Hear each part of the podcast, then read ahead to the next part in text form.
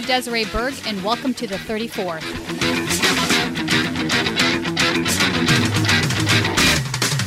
that when the future of the planet is at stake, there is no middle ground. We will take on the fossil fuel industry and transform our energy system.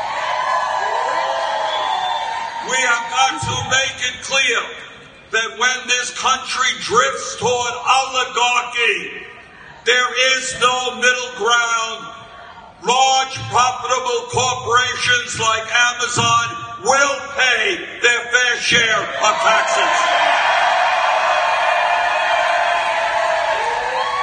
When it comes to health care, there is no middle ground. Health care is a human right, not a privilege. And we will guarantee health care to all of our people through a Medicare for all single payer system.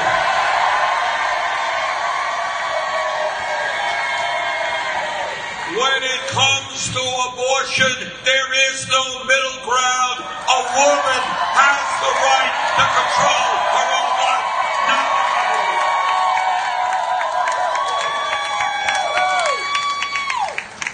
When it comes to prescription drugs, no middle ground. We're going to take on the pharmaceutical industry, cut prescription drug prices in half. And when it comes to mass shootings and the fact that 40,000 people were killed last year with guns, no middle ground. We will take on the NRA. And when it comes to criminal justice reform and immigration reform, no middle ground. We will take on the prison industrial complex. We will take on racism at the border. And when it comes to foreign policy, no middle ground. We will finally put an end to a bloated middle military budget and end endless wars.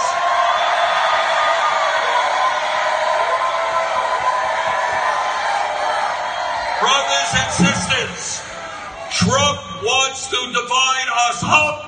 We will stand together.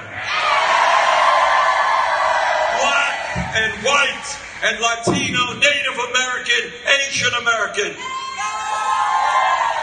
We will stand together and create the nation that we know we will become.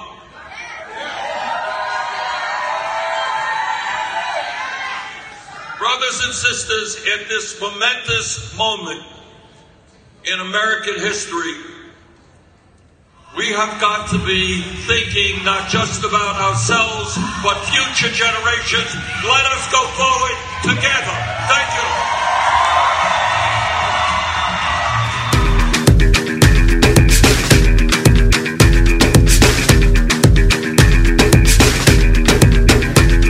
So, this week on the podcast, we're going to do a wrap up from the uh, California Democratic Party convention. Uh, I've got Pete, Peter Douche, Peter, Pat- Peter, Pat, the burner, douche, silver, Nate, sliver.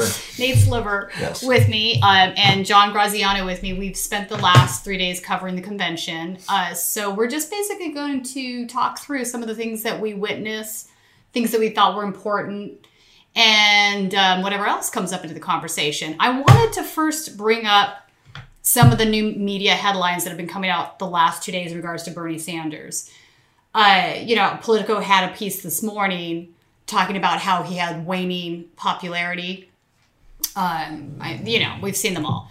But what was really stunning about this is, is while we were there at the convention, I, I it was unbelievable how many people just wanted to see Bernie, talk to Bernie. Every time he walked into a room, the place erupted. I remember being in the credentials committee hearing, and I could hear him go from caucus to caucus. Right. You knew every time he was in a caucus because there would just be clapping and chanting and Bernie, Bernie. Like, so uh, these guys writing these hit pieces, where were they? Because they obviously weren't at the convention. They were probably all in a back room coordinating with each other uh, their hit pieces. I mean, to be honest, because anyone there, you you would be in a room because the conference has a lot of breakout rooms for subcommittees and Right. caucuses. And I mean, for example, I was in the Veterans Caucus, and right next door, you hear a big, loud, thunderous applause. Yeah. And you just Through the was Bernie. wall. Yeah, and you just knew it was Bernie. But it's the Right, same thing when we were at the credentialing Yeah. committee. There was just Bernie, Bernie, Bernie, Bernie. Right. As we were listening, listening to Maria Estrada get her ass handed to her by the Rendon people, Mm-hmm. we could hear Bernie, Bert, and I was like, "We're in here covering this, which is really important." But listen to what's going on next door. But also the the cheers for Tulsi were about as loud. Yeah, I think Tulsi had.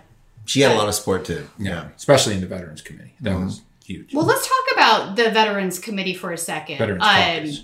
uh, yeah, sorry, Veterans Caucus I for a get it second. wrong all the time. Eh, That's all right. Um, so they did some interesting things. They had the presidential candidate Candidate forum, forum sort of thing, kind of thing, um, right. where we had what really, in my opinion, was the best speech that Tulsi gave during the convention. Um, I think some of the highlights were uh, she brought up the choice of being able to take medical marijuana versus op- opioids, where Mm-hmm. this was a problem. The VA wouldn't cover that, and she's so why not? Why why are we trying to give push these addictive opioids instead of letting them have medical marijuana? Yeah. Um, I think the other big topic was depor- deported uh, veterans, which is a really big issue. I don't know how many people realize this. There are uh, veterans of, of Iraq War that are now being deported by ICE because they're not. How embarrassing is that as a it's country? fucking just- insane. No, that's insane. That's insane. Um, and the thing that killed me was to see candidate after candidate. Um, and I don't think Bernie was explicit about that. Of course, he's horrified by deporting veterans. Um, I didn't. He brought rem- it up too. Yeah, He brought it up. I don't remember if he gave uh, a solution. Tulsi was very strong on it, Right. and then Klobuchar and John Delaney slash Joe Donnelly Donnelly. slash, slash Dick Dumfries Jim Dumfrey, I don't know. What's got up name? there and uh, and talked about a path to citizenship, and Right. I was like, no, He did not know his room they completed their path to citizenship when they served when they in a war for served this country. Yes, I agree. when- it's, it's outrageous. So just get some buses, go down there, Bring 'em home. and bring them home. I agree. to speak to the enthusiasm. Yeah. So Bernie was the first person to speak at the event, and it took forever to quiet the room after he was done. He rolled in with Dr. Cornel West Yes. and Danny Glover, so it wasn't. It He was is a rock star.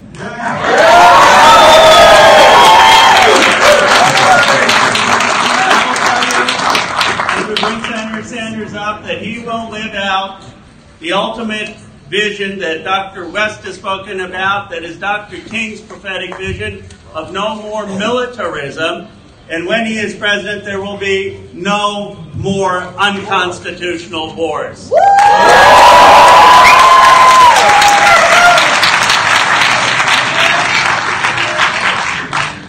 let me uh, thank you all for allowing me to speak to you uh, briefly. I, I think I got three minutes. Is that it? it's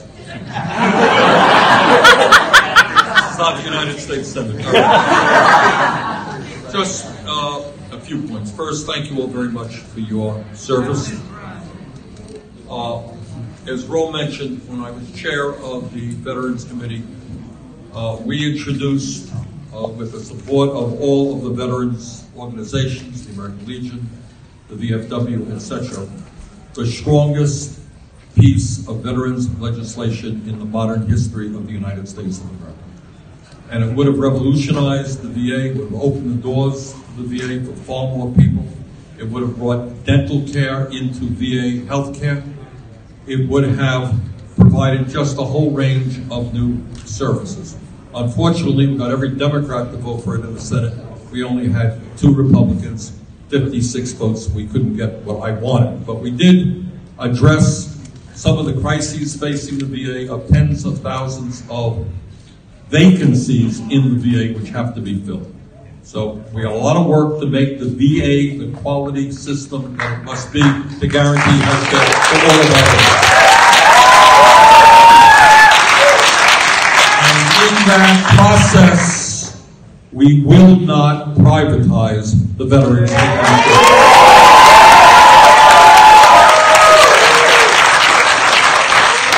back when, after the Vietnam War, a great injustice was done to those people who fought in that war. And that war was a very unpopular war. It was a war that I opposed. But what happened is when the veterans came back, they were held responsible for a war that they never caused. All right? That was a war the politicians caused. And the lesson of that is never blame the men and women who do the fighting. You don't like the war, blame the people who created the war in the first place.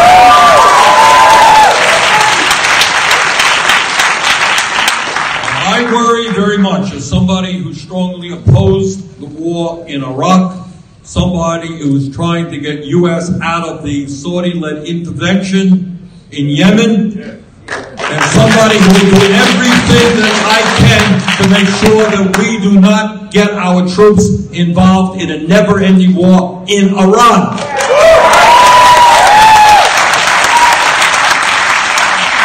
As the former chair of the Veterans Committee, I have talked to a whole lot of people in the military. And it is the military, men and women, not the politicians, who understand really what the cost of war is about. And you know, and I know, very easy for Trump and his billionaire friends to be so tough. And we're going to go to war here, we're going to go to war there. It is not their kids who's going to fight in those wars. It is the children of the working class of this country. Love you, Bernie. Everything we can. And I want to thank those who are here. I've received the, the highest awards of the American Legion and the VFW, and I very much appreciate it. We're going to do everything we can to improve the VA to make sure that our veterans get the benefits that they are due when they are due. And we're going to do our best to make sure that our young men and women never again get into a war which we should not be fighting. Thank you all very much. I got a hug meeting Dr. Cornel West. was like oh, when you got a hug, I was a little more excited meeting Cornel West than I was the first time I met Bernie. It was, I mean, that No, guy's lie- that guy's a Dr. West serious is- dude. Yeah, he's a He's a serious icon. dude, but I saw him at the after party and he was after partying. Yeah. And we gonna show the world. And we want to send a special message to Brother Biden. He says he's the most progressive in the race. He said, get off the symbolic crack pipe, brother. We love you, but you're not the most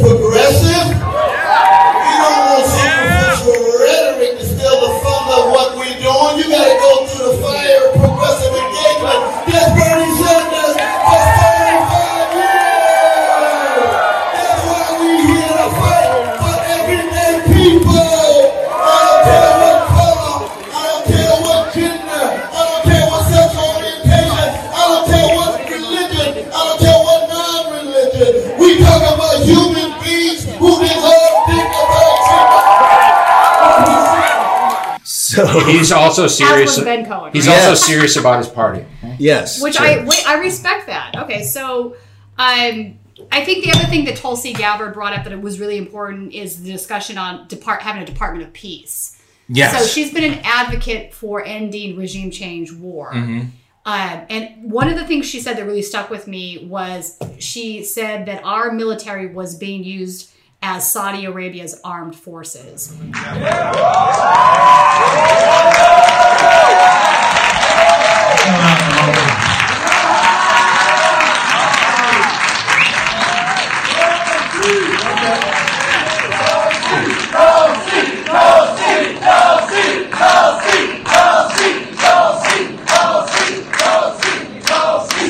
Listen up, real quick, uh, members. If you have a veteran-related question for our Q and A session of the forum, please submit a comment card to the front, and you will be called on to ask your question. Congresswoman Tulsi Gabbard, you have three minutes for your opening statement. Thank you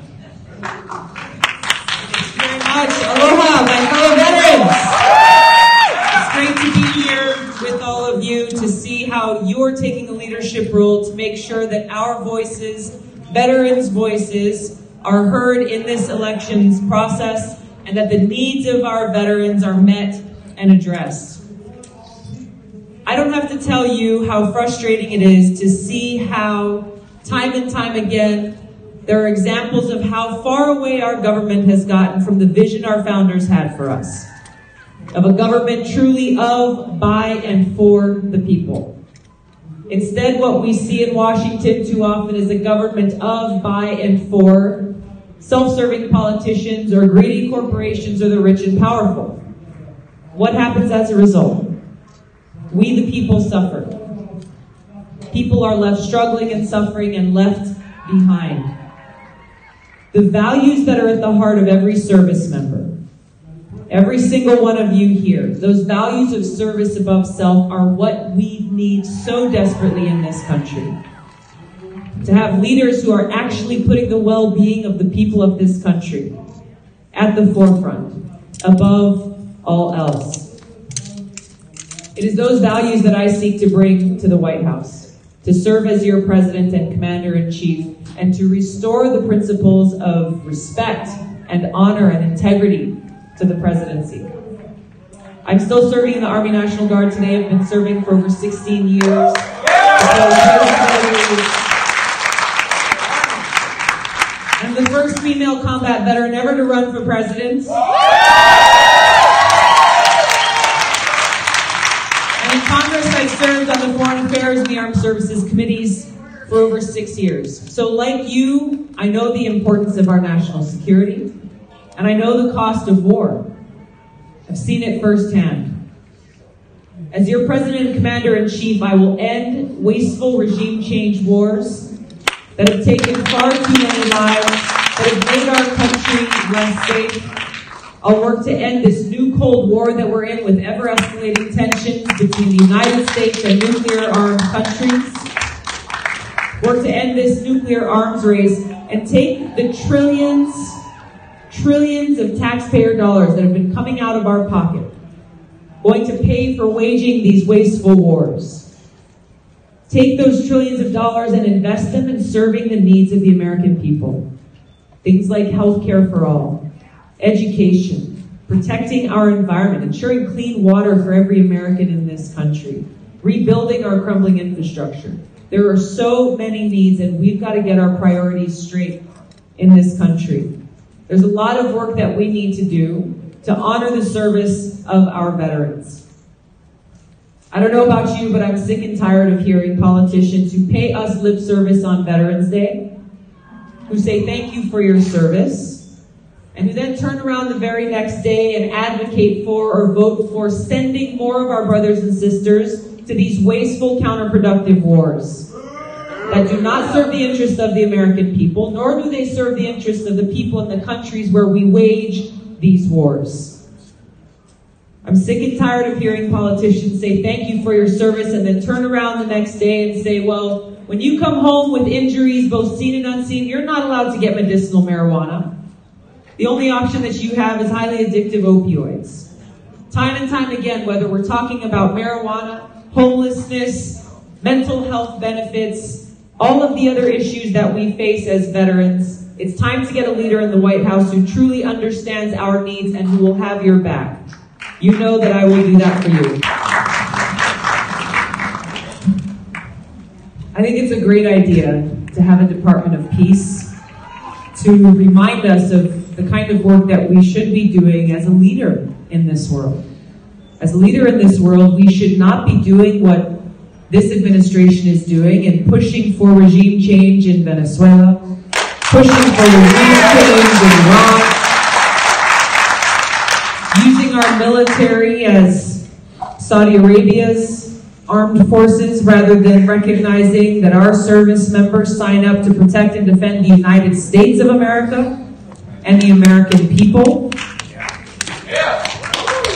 This requires strong leadership and the right kind of leadership, and a recognition about what our mission is, and the great sacrifices that our service members make. The experience that I bring to this job of President and Commander in Chief best equips me to fulfill that promise, to be able to execute that mission, to make sure that our troops are only sent on missions truly worthy of their sacrifice and only as a last resort. Seeing the value and the necessity of diplomacy and dialogue, understanding that unless we have the courage to meet with both adversaries and friends, the only alternative is war. Thank you all so much for having me here today. Thank you. When you think about that, that's quite a fucking statement. And Israel. Framing is everything.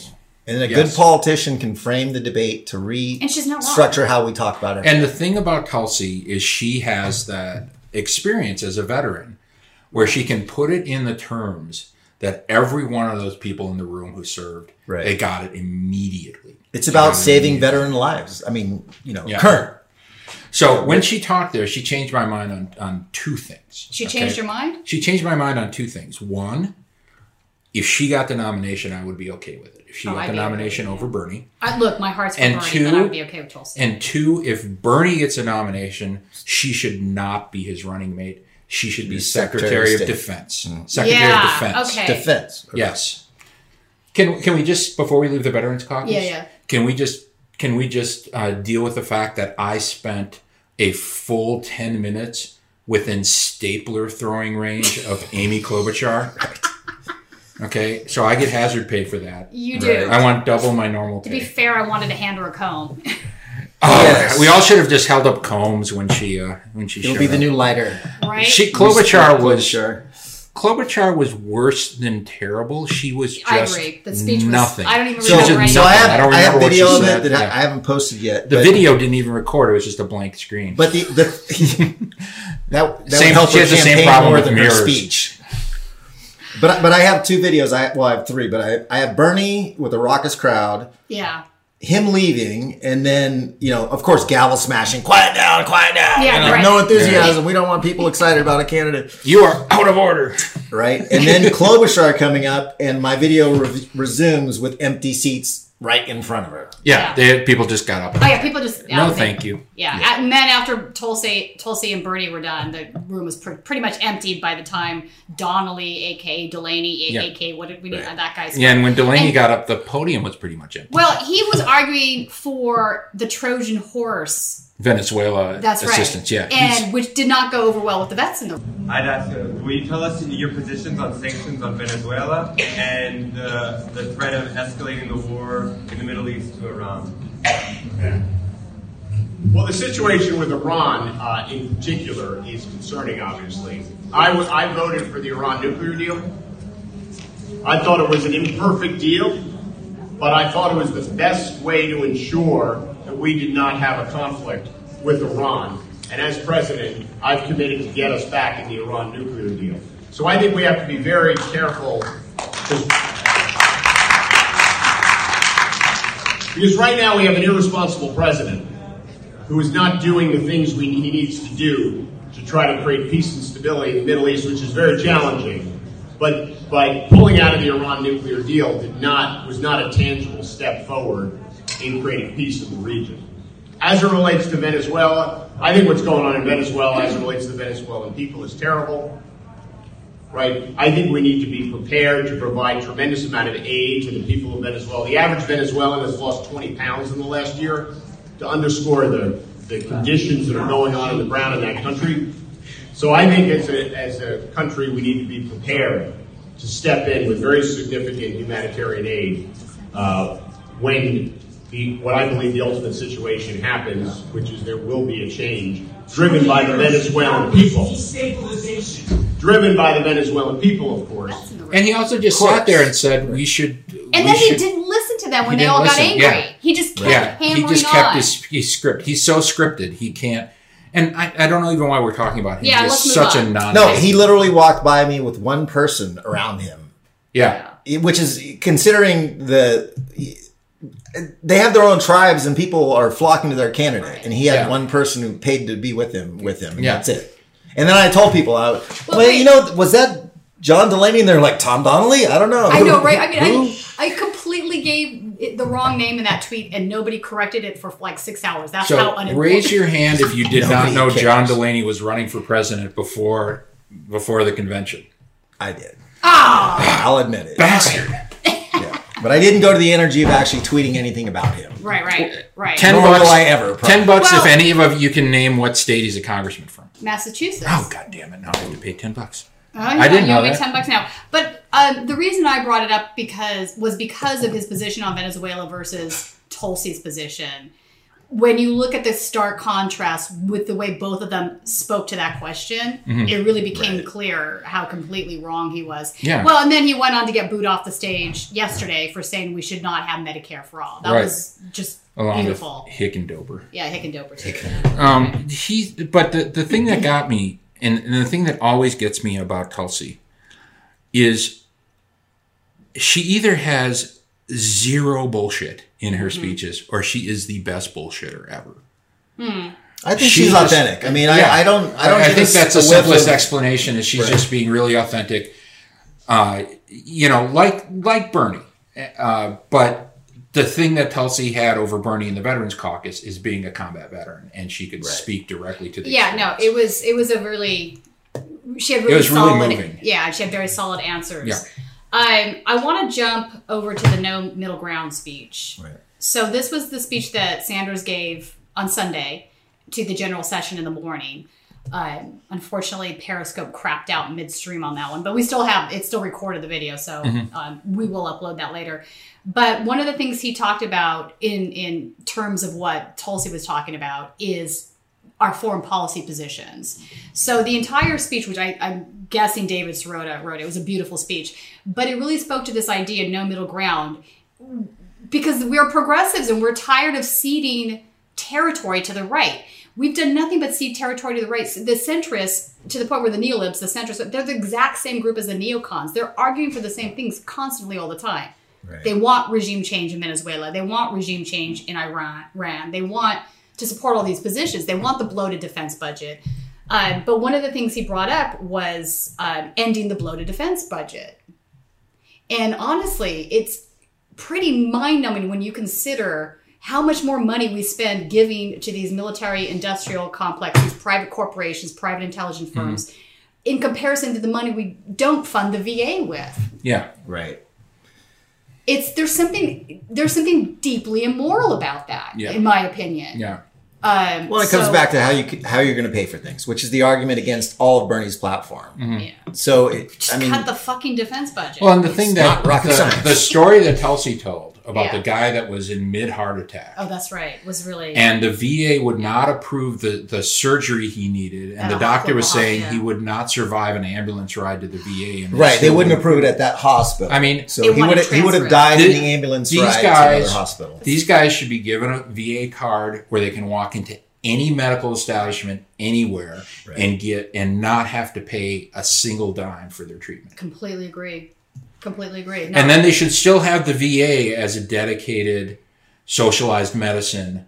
Uh, Right. Because there, there are, and I know doctors who work at the VA. There are some very, very good people who have intentionally, like, put aside a very lucrative career to become doctors at the VA.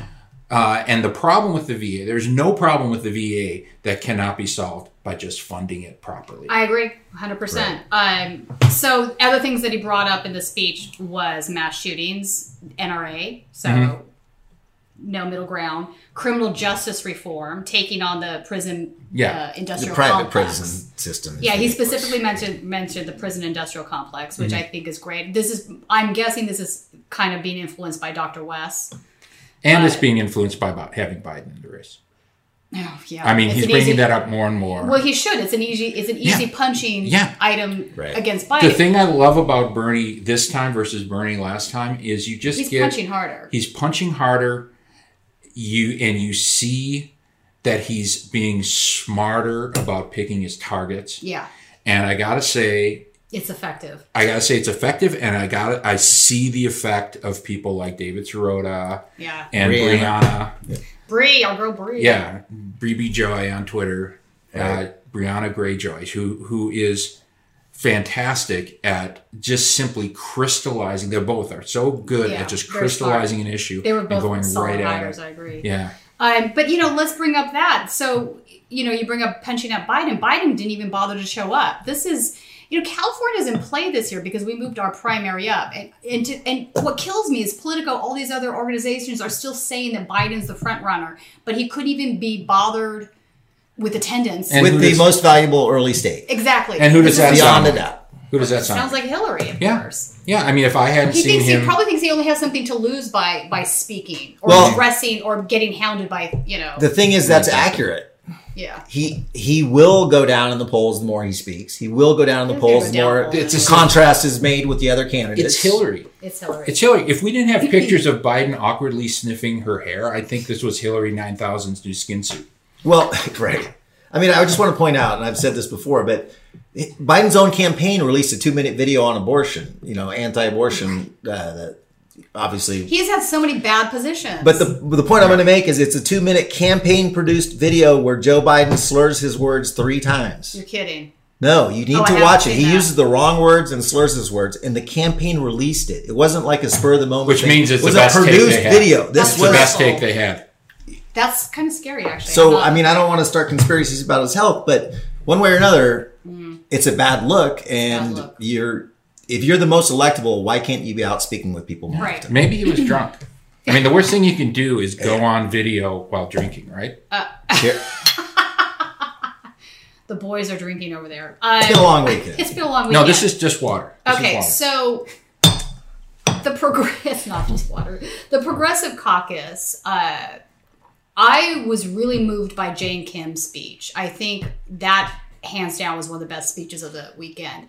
She started off the speech uh, by we talking should say about. who Jane Kim is. So Okay, so. Jane Kim is um she's I guess she's heading up Bernie's campaign here in California. I Well, not at sure least One she's a- she a- co-chair, co-chair, I think. She Is has a that what it high? Okay. position With in this Ro California. Khanna. Yeah. Okay, I'm not sure Um, exactly what, but I know there was some connection there. But she used to be, uh, wasn't she on the board of supervisors?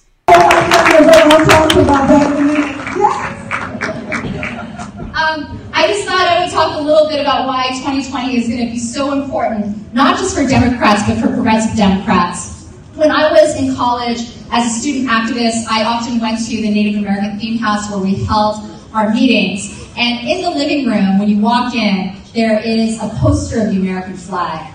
And I remember being really shocked the first time I see it. How could this symbol that represented and that was used to annihilate and decimate indigenous people be front and center above the fireplace um, at this house? But when you look below the flag, it had a statement and it said, make something of it. Make something of it. And I realized in that moment that as activists, including myself, we often view ourselves as being against something, fighting against the system, fighting against this hateful policy, fighting against misguided and inequitable processes. But in reality, we're actually the ones that are fighting for something. We're the ones that love this nation so much that we're not willing to give up on it. And we're the ones that want to do the most patriotic thing, which is to make this a nation for all of us.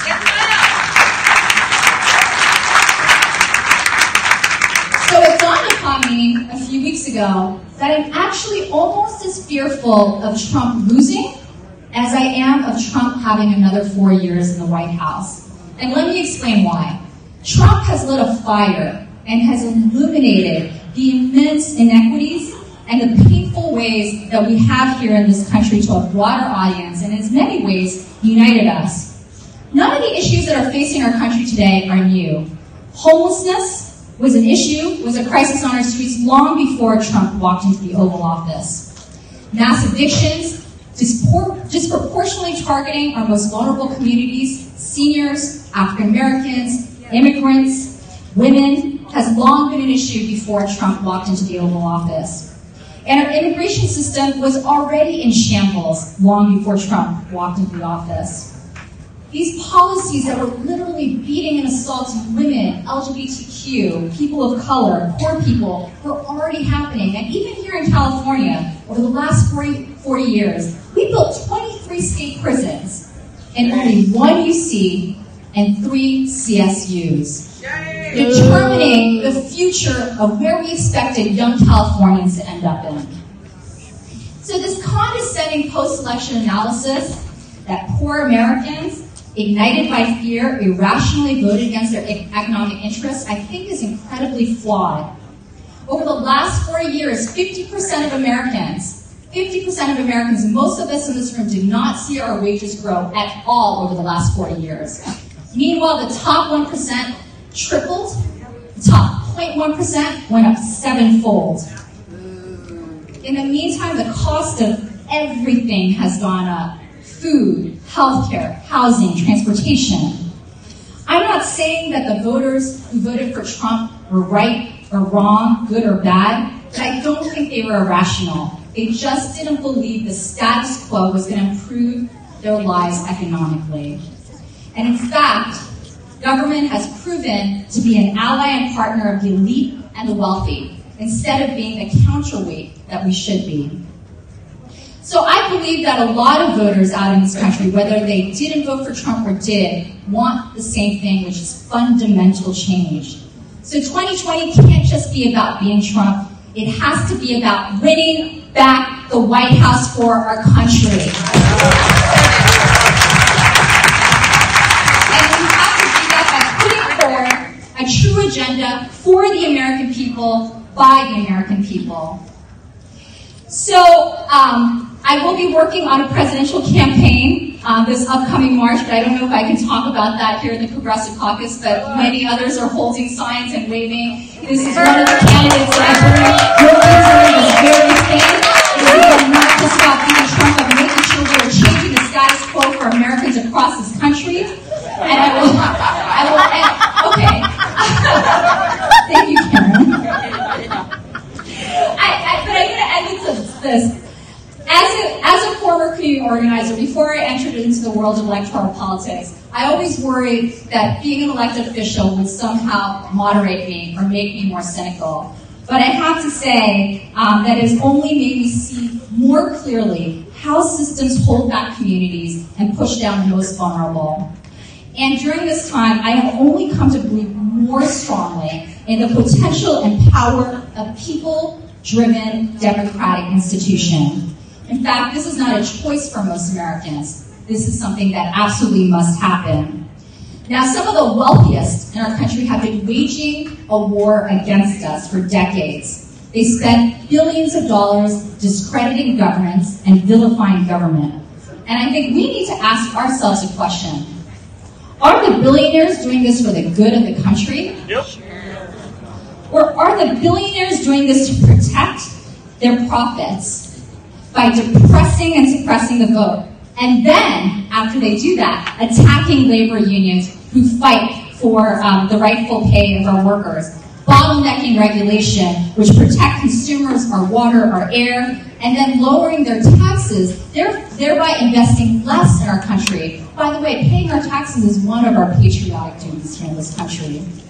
And so I'll say this, government is dysfunctional, but it should not be discarded or, or disregarded. We have to absolutely repair this important democratic institution.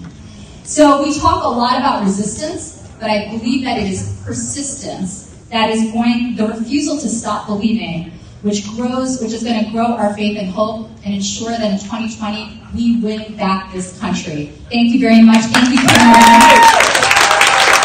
in this environment. She went on to say that she's equally fearful, fearful, worried that Trump might lose as she is a Trump winning. Yeah. So- Which is how we were in 2016 too. Right. And then she went on to say, let me explain my position. But I thought that was kind of a bold move for her to say that, Yeah. you know? I mean, because the obviously everybody's like, their main goal is to defeat Trump and not Mhm. policy. And her point was like, no, our main goal shouldn't be to defeat Trump. It should to be to replace really bad policy, with good policy, because that's how we defeat Trump. Yes. And she also went on to say that one of the uh, unintentional consequences of having Trump in office has been this idea that activists are more engaged.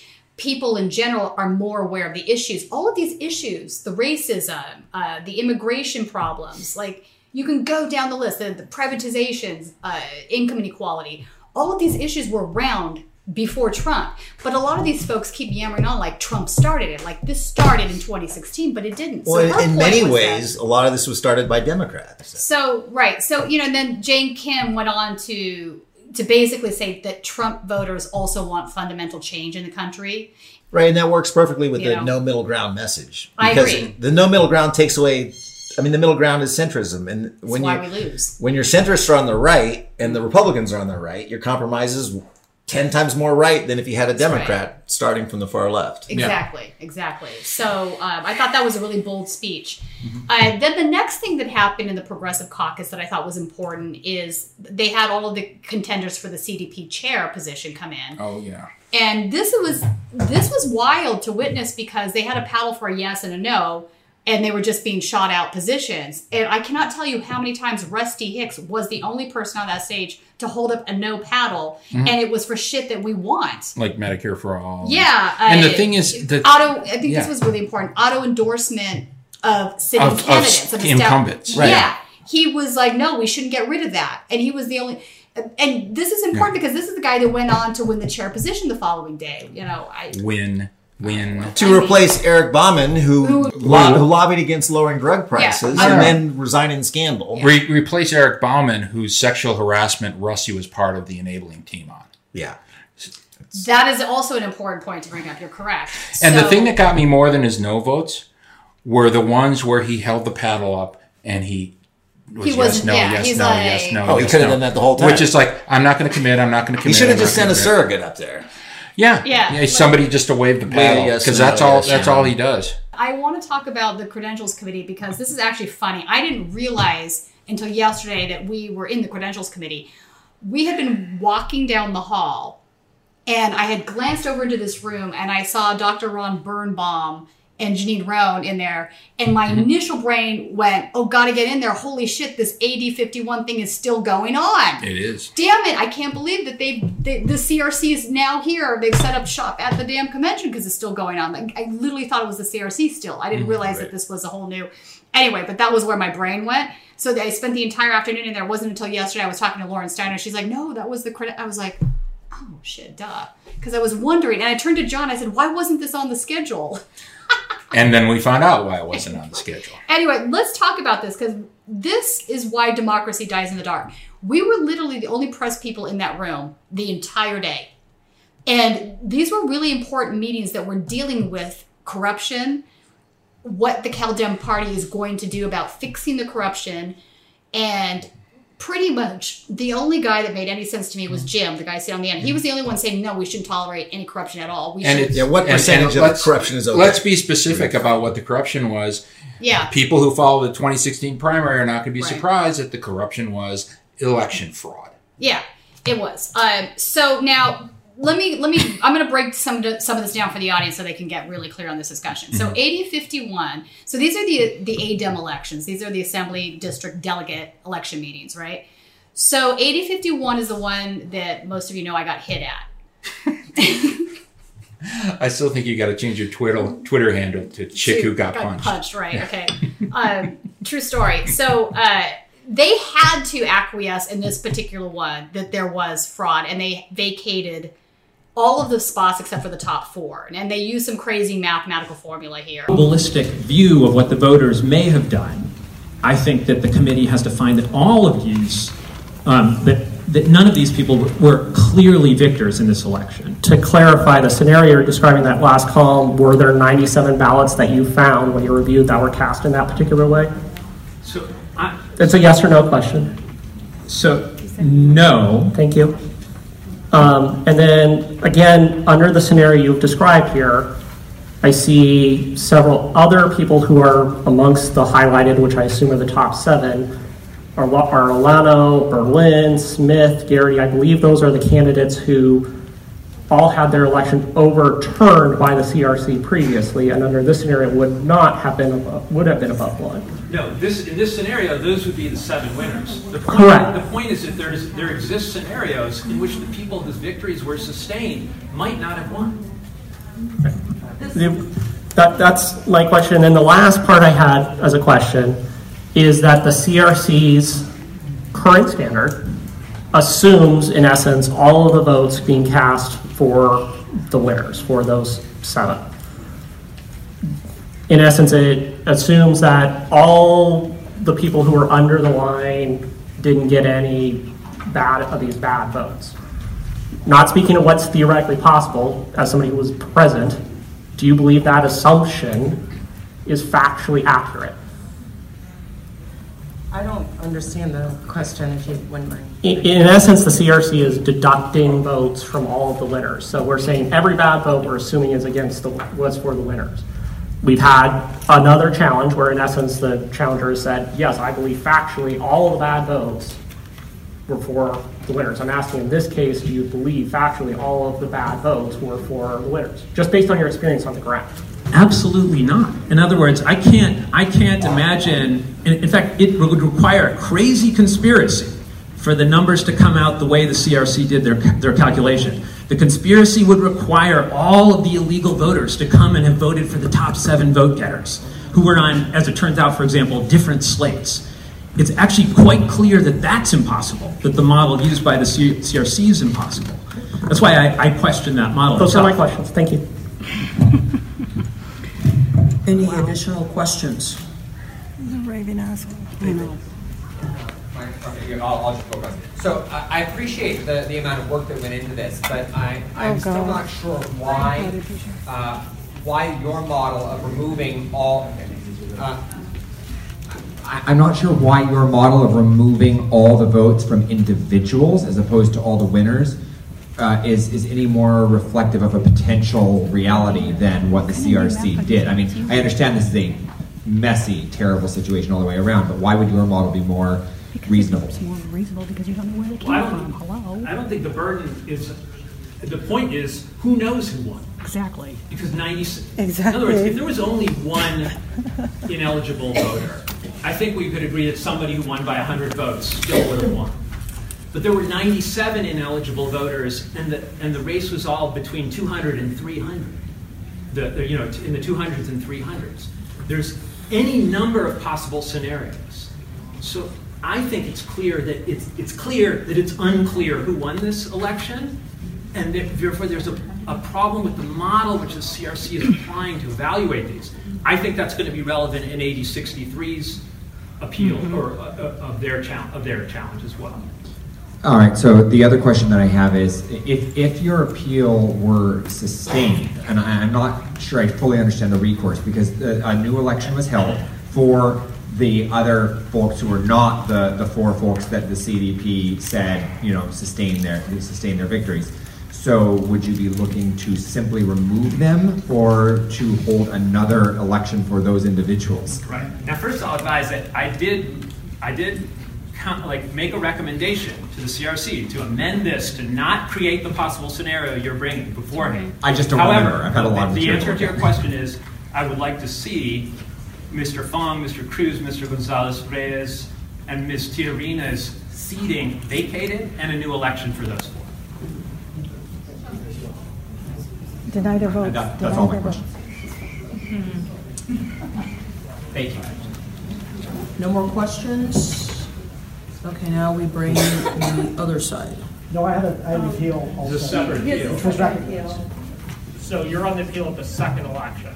No, I appealed the first one. I, I appealed the decision in the Those first were election. consolidated together. Those Okay. will be taken All at the right. same time. I made an argument on a different ground, but that's all. Sorry. Okay. I'm sorry. Okay, so no more questions? No, we got to take a presentation from oh, the Oh, presentation from the other side. And again, to clarify for folks going forward, you need to work out your times together of how you're going to divide them up if there are multiple challengers on an item.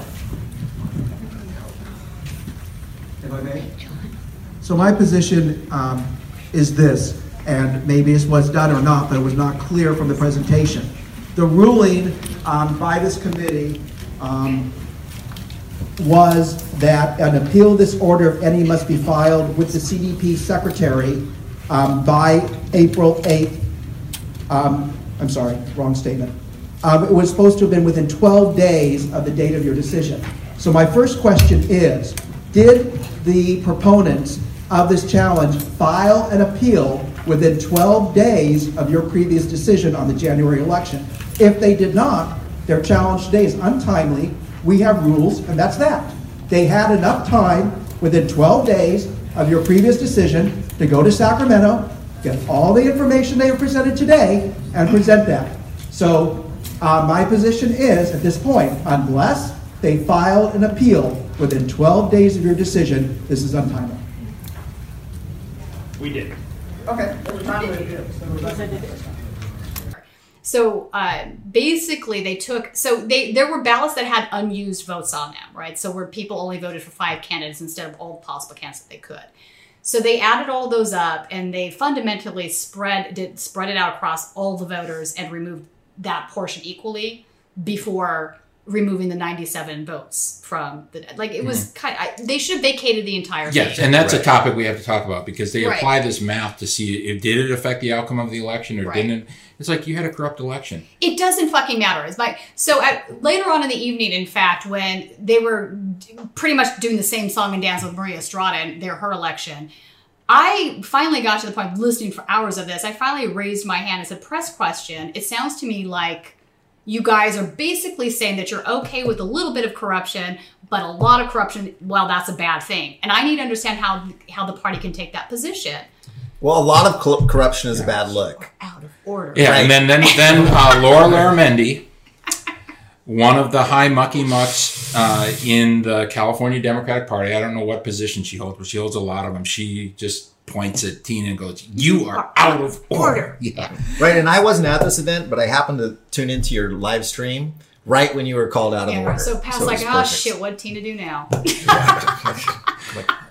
Yeah, and and it's it's amazing because the out of order is that they follow Robert's rules of order. right. order. No, I, I Which- know. And I was out of order, but I, I think I was polite enough and the question's actually pretty salient. But the point is, the choice to follow Robert's rules of order is strategic. Oh, it is, too, so because they then, can then they can yes, use the magic words "you're out of order" for anything they don't want to. uh, for stuff that they don't don't want to hear. right.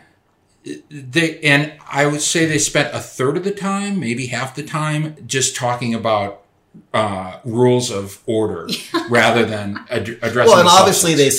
they selectively violate all those rules. Oh, Of course, when it's someone they agree with, they can selectively But violate. I, I, I want to bring up Jim on the end there because he, time and time again, was the sole voice of reason on Mhm. that panel saying, I'm going, no. He said, I, time and time again, said, no, these elections should be vacated 100% and these delegates should be allowed to stand. Yeah.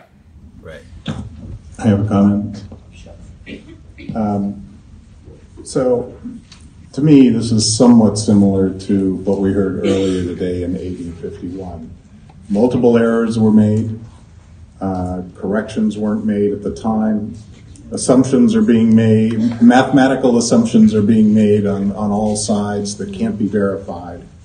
But the more troubling thing to me is why this is here that the CRC should have dealt with it because to me, the message it sends is that the party condones non Democrats participating in our election, whether it was 10 votes or 110 or 210 votes. You know, to me, it shouldn't happen, and that's a corrupt election. Bingo. I'm not saying any either side is corrupt. I'm just saying that something went wrong, went horribly wrong, and it should have been dealt with long before today.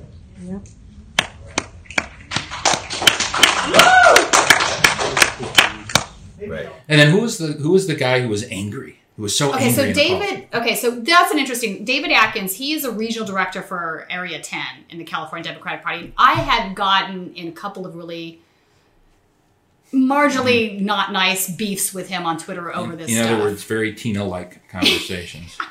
very lefty does. But not out of order on Twitter, at least. No, There's um, no rule. but I, I will have to give him props for this. He because this takes uh, you got to give props or props too. He actually sent me a couple days later.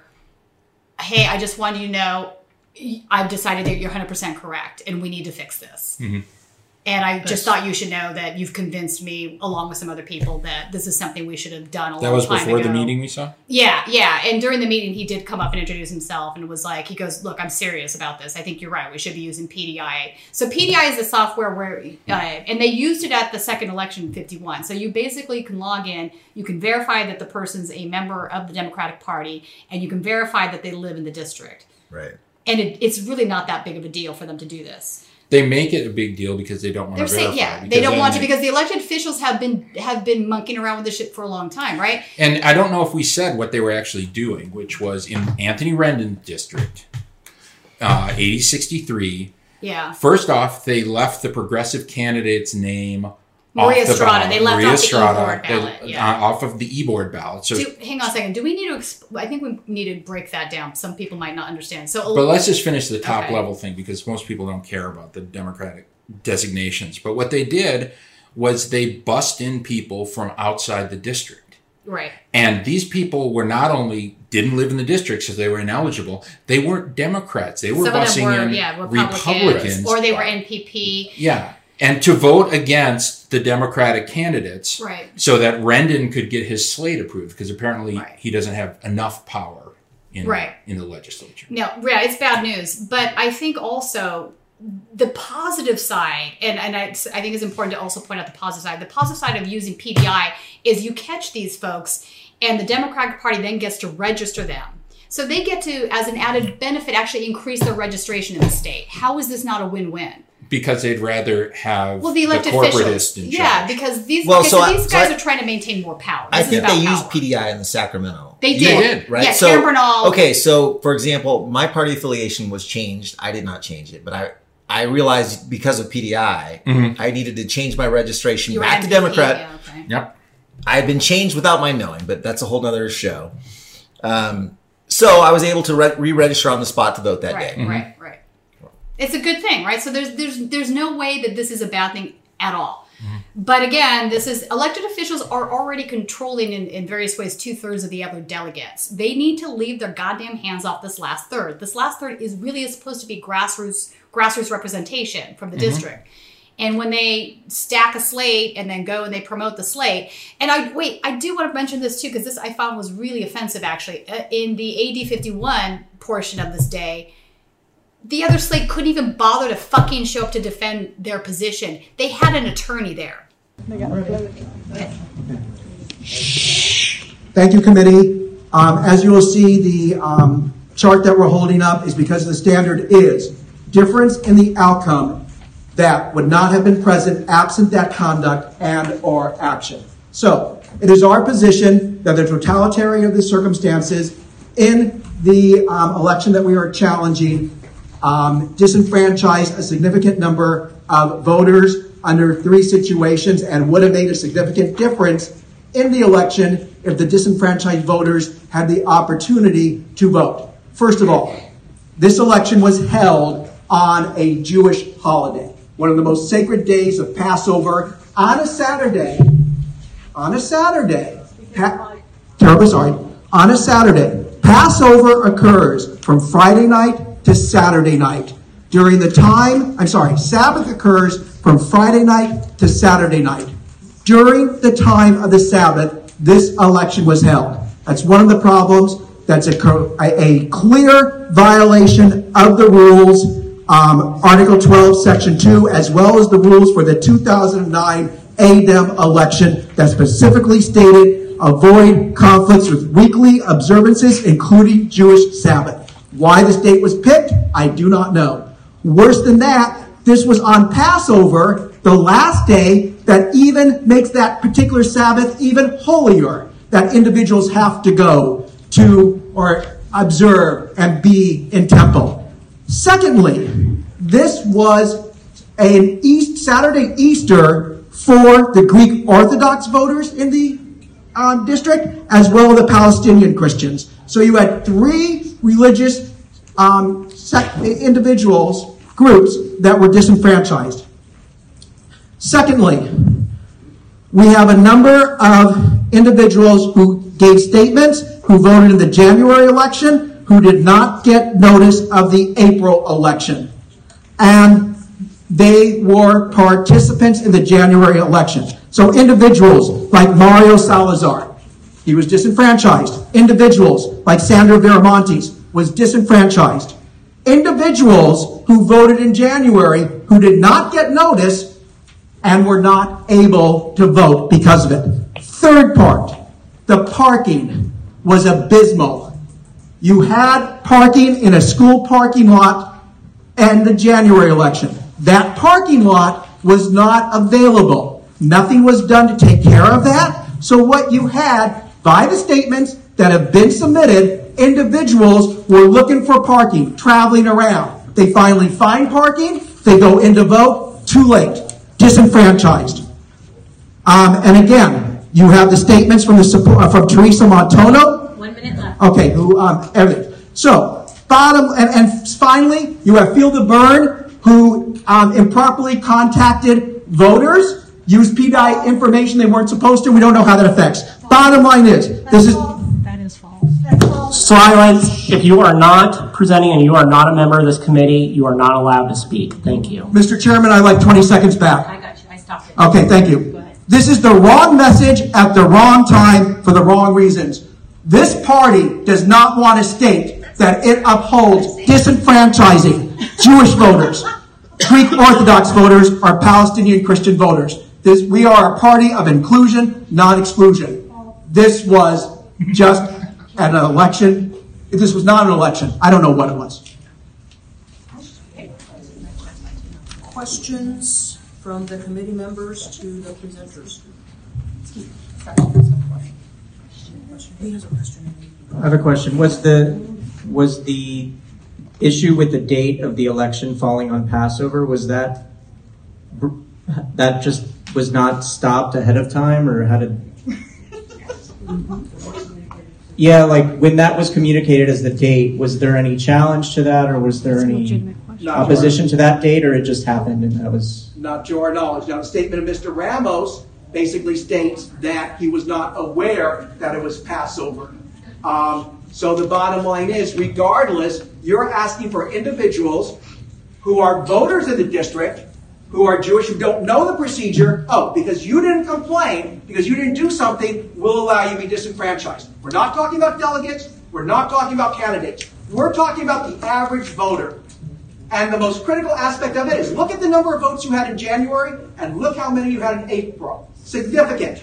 We do not disenfranchise individuals because of not knowing the procedure. We want the average voter. We want the individual who's not participating every day in the Democratic Party to come. Those individuals were disenfranchised. Yeah, and it's So you cannot fucking tell me that that group of elected officials that had run that slate didn't put their hand in that. Yeah.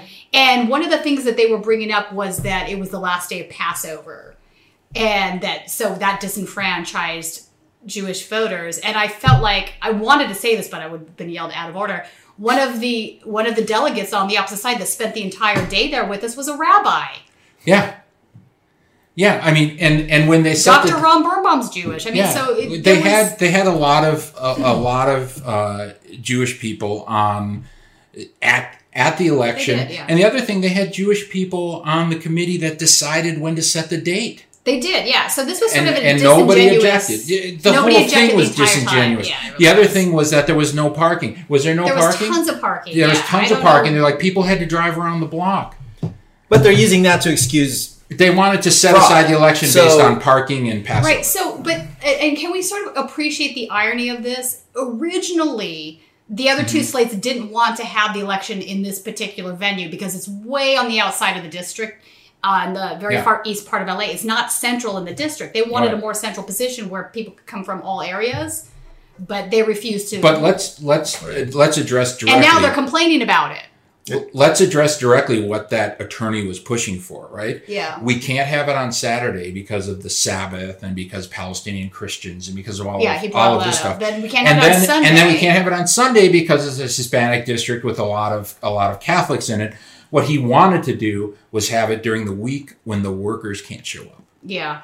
Right. That's what he was pushing for. he was pushing for a t- yeah it was it was very odd but i also thought i just thought it was really offensive this is supposed to be about the grassroots and you Mhm. guys send in an attorney to argue your your case Well, luckily for us, they didn't. They stuck with the original CRC um position. So, in the end, there were two other slates running against the the elected official slate. In the end, these other two slates had the majority of delegates placed from the second election. So, which is why they were beefing, right? Yeah. Well, I'm like, you know, and then they were complaining that a lot of people didn't show up. I'm like, well, you go around hitting people at the damn caucus. What the hell do you expect? You think people want to show up again? And it was just it was a redo, so you're going to get a lower. You're gonna get drop-offs. Yeah, But you're in their get a lower defense, you were filming them. Yeah. You were a, a journalist on site, which is a hittable offense to Look, the and I Party. honestly think, um, on a certain level, um, you know, Janine Roan was really for was really uh, did a lot of groundwork in, uh, on this because Mhm. she actually went up to Sacramento and looked. You know, she couldn't take copies of the sign-in sheets with her; they wouldn't allow that. But she went up to CalDem in Sacramento and went through the sheets and made notes. Yeah, so one of the So- things that they read, I don't know if we're done with 63, but there's a No. couple other things to add. One of them was literally if you're in an LA district and you want to contest the race, you have to buy a plane ticket To go to, up, yeah, or take know- off work to drive up to right. Sacramento. Maria made a point of this, and she Yeah. and she's right. She said. You, you you're hamstringing poor people like myself that can't afford to fly back up, and down. you know, because Janine had that and, time and off, and she's she could. and she so got the well, don't be poor look from everyone Yeah, on the from committee. the you are out of order. Uh, It, yeah. was, it was really remarkable. But I think what's really important about this is nobody else was even bothering to look in this room to see what was going on. Like they didn't deem it important when I think it's one of the most important things that's happening, Yes. which is unfortunate. And um, But the other thing was they had people on there like David Atkins, who, when he spoke right before the vote, he basically professed to being shocked, shocked that there was cheating going on in Anthony Rendon's district. Then I think He he, was. goes- I think he genuinely was shocked because when we, him and I first started arguing on Twitter, Sure. like he wasn't hearing what I was saying entirely. He knew some some stuff had gone down, Mhm. but he wasn't really getting it. Mhm. Um, I think Some he saw is- the video that I had Mhm. taken. I think it's it's after he really was presented with more of the factual evidence, and he was like, "I'm stunned that this is." I'm like, "What do you think? Sure. Democrats are all playing above board? But Come on, but dude." let's get down to what he what he did. He professed to being stunned. He professed to being appalled. He professed to being angry at how this was And carried out. in response- and then he voted to uphold the election. That's true.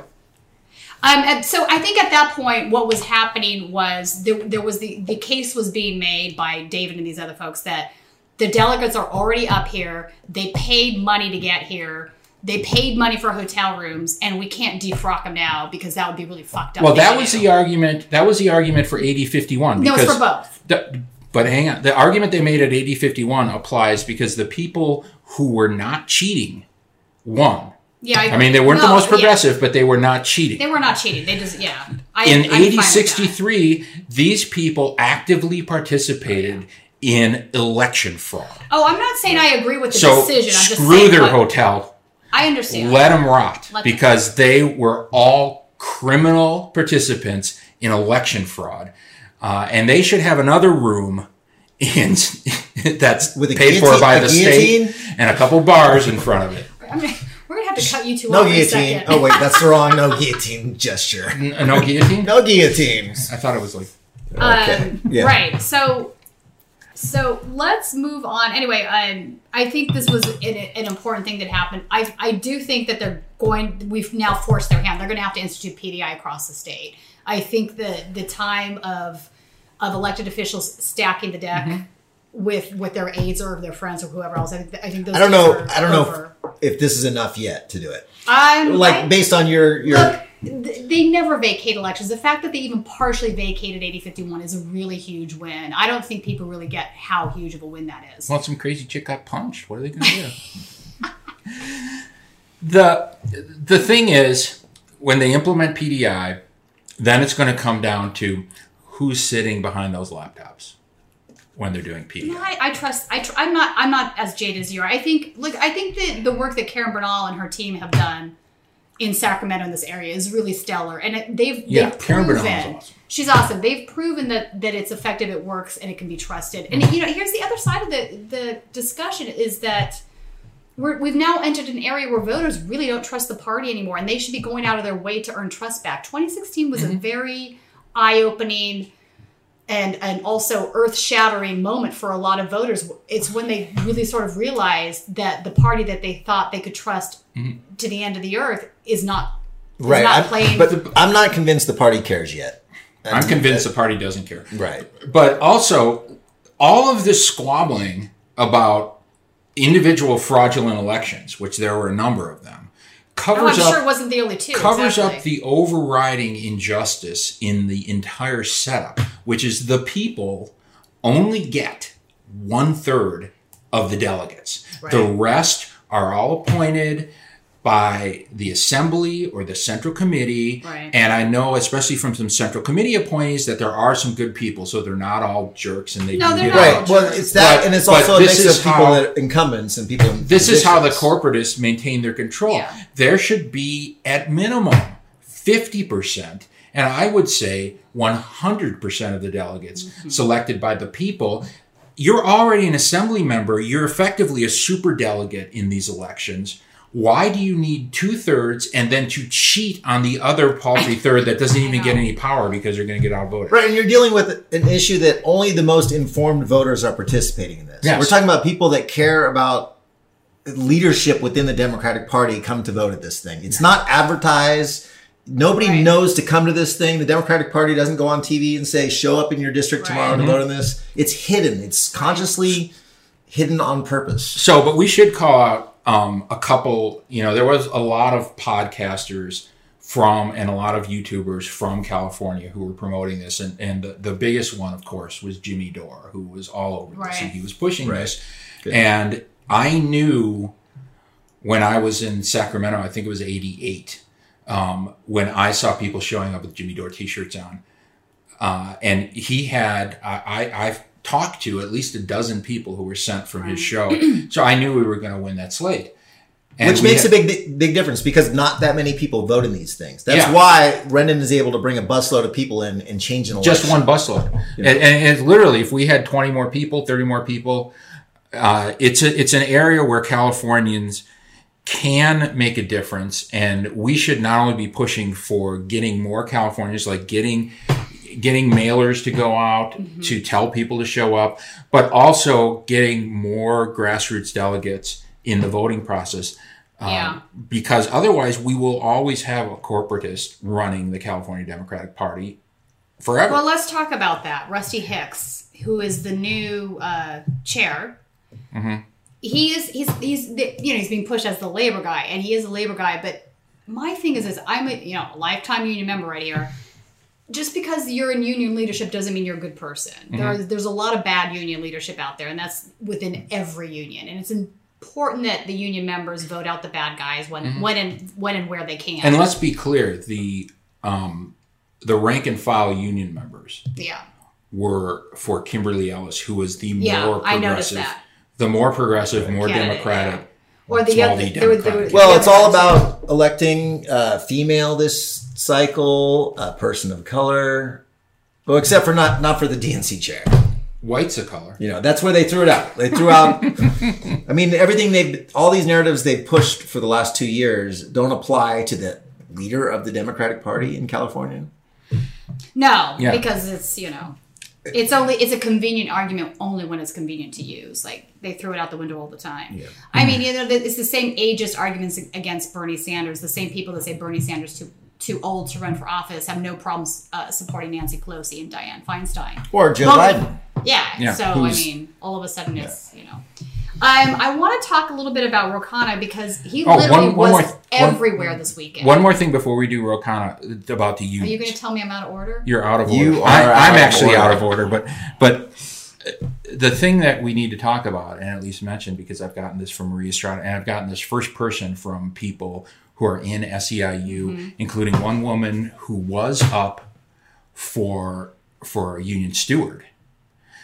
And when they found out, when the leadership found out she was supporting Kimberly Ellis, they said you cannot be a union steward unless you get with the program I'm and support surprised. Rusty Hicks. I'm not surprised. And So I- the, so I actually the leadership heard- was bullying these people left and right. I heard that a hundred or so people were told that that Yeah. that your your position's in jeopardy if you don't support Kimberly Ellis. I had a couple of SEI. but not enough to probably would, would have changed the election.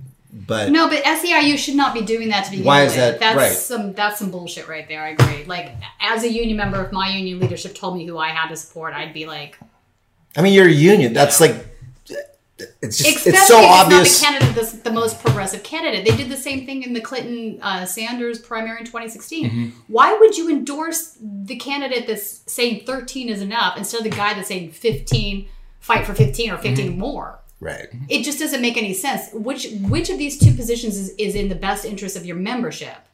Well, and the thing You is, know, when the I mean- union when the union leadership starts making autocratic decisions instead of listening to their members, it undercuts the entire reason for the union being there. Right. The union is not there to control the workers. The union is there to give the workers power. Mhm. And what happens is people like Rusty Hicks can buy off the leaders Right.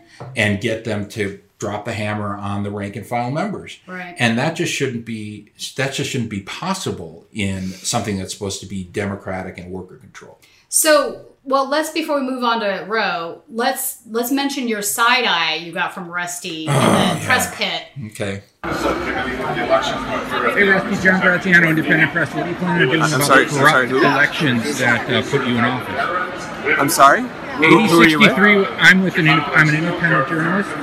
I'm with. Uh, I'm. I was at the AD 63 credentialing committee where they allowed hundreds of corrupted votes, including votes from Republicans and outside the district, uh, to go to delegates that were supporting you. What do you uh, have? What are your plans to do about that for the next elections? Well, I've committed to forming a task force within the first hundred days. What do you want that to task force to report, do? What are your ideas? Let me respond. Go ahead. To reform the ADEMS process Uh-huh. to ensure that it engages as many Democrats in our state as we possibly can. Okay, so what actually concretely does that mean? What do you want them to do? Well, I think it's to address issues uh, connected to locations, Uh-huh. the ways in which we vote, what campaigning looks like, Mm-hmm. uh, to ensure that we have a, uh selective ADEMS uh, delegates Uh-huh. that are reflective of our state. But in terms of concrete things, do you have any? Do you have any plans? Do you plan on uh, implementing your uh, PDI? Do you think the PDI should be used in everything? So sorry, here's our plan for the first hundred days. Everything's right here. We got to get actually moving around. So Okay. sorry. I'm, I'm going to guess the plan for the first hundred days doesn't address this, but thank Everything's you. in there. Thank you so. I mean, it was literally, it was literally my first uh, act of citizen journalism ever. I just saw this. Yeah, I wandered back from outside. I was like, wow, John's man, Yeah. like, whoa, he's like going full journalist over there. Yeah, and I sent it to I created a monster. to a real journalist, Jordan Chariton, and he came back with a lot of notes on you could have done this better, you could have done this better, you know. And I'm like, yep, those are all those are all positive. Uh, but uh, the thing is, he was just walking past, and I just pulled my phone out of my pocket and um, and started uh, asking him questions. And the first one was he had to know who I was with. Who are you with? Who are you with? And I said, I'm an independent journalist. And he gave the most beautiful side. Yeah, he really did. When he, he's like, this guy. And it was side eye, but the side eye went to his controlling per. the- yeah, it went to his controller, his, manager, his who was campaign making manager. sure this was no. Yeah, he was like, to "Get me the fuck out of here." And then I started asking Well, him. you know, look, he walked into the press pit. I mean, so he's got to assume a that that everybody in there really is a press related. Yes. person, because there's no But way the thing they wouldn't is, be there to begin with. there wasn't one or that person. he's going to get asked some Yeah. tough questions. That wasn't one person who asked him a question. They were all like, "Oh, Everybody hey, else was up Rusty, his it's good to meet you. When can I get an interview? Blah blah blah, that kind of thing." There wasn't one person who stepped up and said, "What are you going to do about the fraudulent elections that put you in power?" And that's what I asked him about. And of course, he had the typical "fuck off and die" answer of, "I'm I going to support a task group? force." Oh, ta- yeah, he task wanted force. to. He's going to appoint a task force. That is And then I asked him, "But what, what do you think the task force should Yeah. do?" And he was just hum and hum and hum. Yeah, it was just And then finally, the campaign, his She campaign said, "We gotta manager, go." We got to go. Here's our plan for the first hundred days. And She I said, had it, yeah, yeah, yeah. I'm going to guess this doesn't address my question, but thanks anyway. And it didn't. Of course, it had nothing on there about that. And he has no, he has no idea. I mean, he knows, he knew the questions I was asking. He knew what he was PDI aware was. of the situation, and I know you know He- how I know he was aware of the situation is because he specifically mentioned locations. Yes. and look, that was the big beef that the other slate had in the second filing against the AD 51 re-election. Right. Yeah. Outside These of are the cheaters that brought it up. So the cheaters that were okay with that location the first time around are now bitching about it this after they lost. It's like the irony was Yeah, and I'm kicking myself because the question I should have asked to end it was Do you think the Democratic Party should support fraudulent elections? Yeah.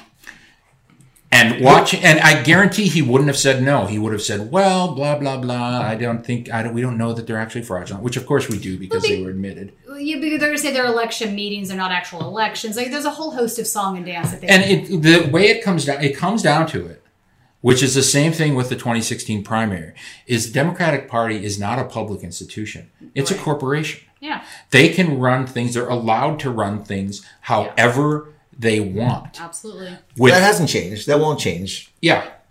And with companies like Juul and Uber and the fossil fuel industry funding these fraudulent elections, they can do whatever the hell they want while giving, you know, giving casual observers the appearance that they're trying to be democratic. Right. They're not. They're not. Yeah. No. This is all true. The entire rank and file of that party was pro Bernie, pro Tulsi. Yeah, I think so. The entire leadership. you wouldn't know was that if you against read them. Politico. Yeah. I mean, Yeah. No, and that's funny. So at the after, I, w- well, I was at the Bernie fundraiser, Yeah. Mhm. and it was the first. Uh, it's the first speech I saw Bernie give where he was looser, unscripted, a little more. Un- I mean, he's he's always sort of unscripted. He, but he he hits the same bullet points. But he kind of went off a little bit about. He brought up the 16 Politico hit pieces in 16 hours. yeah. Uh, he made a joke about Was that Washington not Post? smoking marijuana. Long pause tonight. Tonight. but it was just a joke. But everybody got it. But it, it's the stuff he didn't want to do in front of the press. Yeah. Mhm. And um, but anyway, he, he punched back at Politico directly. Yeah. which was awesome to hear. Yeah. He's a lot looser this time. He's like the the number of zero fucks given tweets that are coming out of his account is I love it. just Yeah, no, amazing. I love it. Um, It's he called out when he called out Bill Kristol Yeah, it was great. on supporting the war. Uh, it was Yeah. just I mean, they're writing articles saying he won't apologize for not supporting the Vietnam War. yeah. Like, And he comes is this back, a thing? What world Yeah. are we living in here? He comes back and says, Why? Right." Yeah. Why would he apologize for that? Damn that was the correct And his Iraq position. war vote. I know, like these were the correct positions. Like it just it's ridiculous that that's even a conversation. I mean, my God, have you have you not seen the history of the Vietnam War? I mean, wh- what world are you living in? Well, that that attack in terms It's of manu- ma- manufacturing consent, just It's the pro clutching headlines. yeah, will will do this undercurrent of setting the tone that Right. the Vietnam War was not to be questioned and Bernie Sanders is not an American. He's not in the mainstream of America by questioning the Vietnam War. And they're hoping people have short memories. Uh, The people who are alive in the Democratic Party who actually remember the Vietnam War, which are people who are a few years older than we are, are all happy with that. They're they're Right. fine with taking that line of Yeah. attack if it keeps their gravy train running. Yeah. And the people who who were not born when the Vietnam War was going on Mm-hmm. uh, don't have as much information Mm-hmm. and um, enough firsthand information. I mean, I was It's crazy to think that. I was ten when I the Vietnam War ended, there. but but I was I grew up in Madison, Wisconsin, where the city was just torn apart by protests, so I was aware of it. Right. But not everyone is.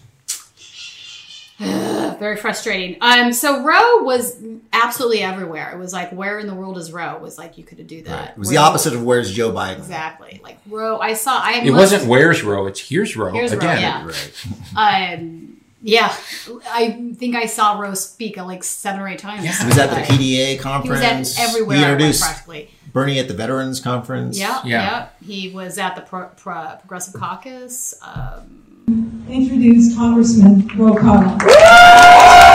Thank you, and thank you for your courage and your being uh, on the vanguard of every issue. And thank you, uh, Amar, congratulations uh, to Amar Shergill for your leadership.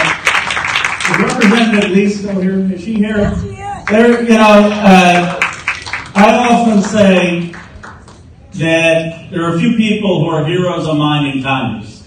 John Lewis is one of them, and Representative Barbara Lee is one of them.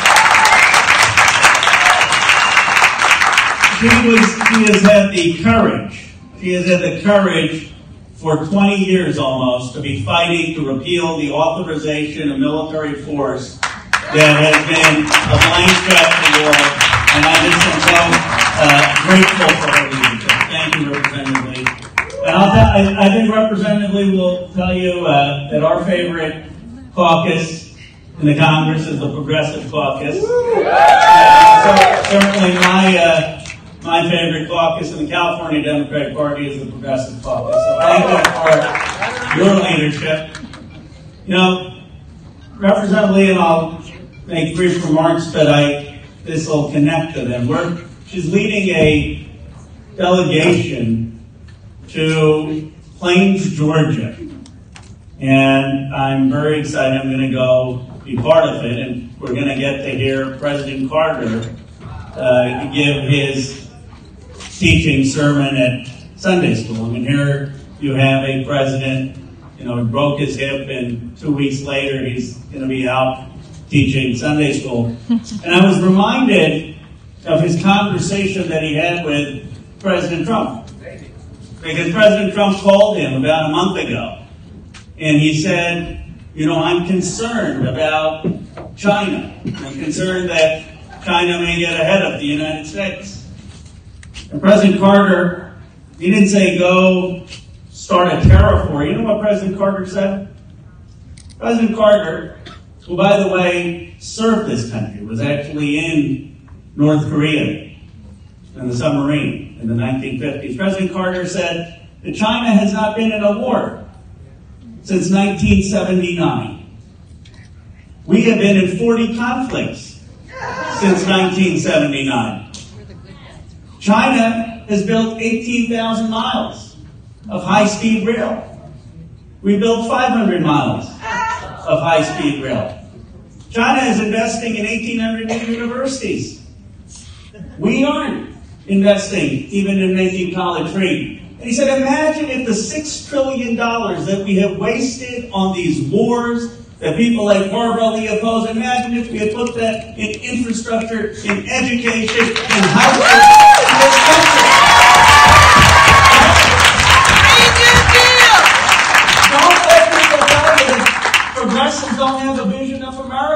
We deeply love this country. We want this country to succeed, and we have a vision that really will invest in what we need for this country to succeed. They say, how many times have you heard you can't have free public college? You know, how many times have you heard that that that that refrain? You know, you know how much it would cost to have free public college? It would cost the amount of two years in Afghanistan. What are we doing there? $45 billion a year. For 80 billion, you could give every kid in this country free public college. Yeah! And by the way, we used to do that in California. I was fighting the Cal- California State East Bay president. He went to Berkeley. You know how much it cost back in the early 1970s? It cost 600 bucks. And he said I could, you know, do a couple jobs and still pay for my entire college education.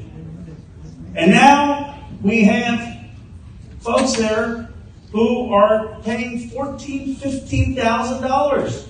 And one student said to me, if I have to choose between survival and education, I'm always going to choose survival. What are we doing in a world that's going to require high education that we're not making that basic investment?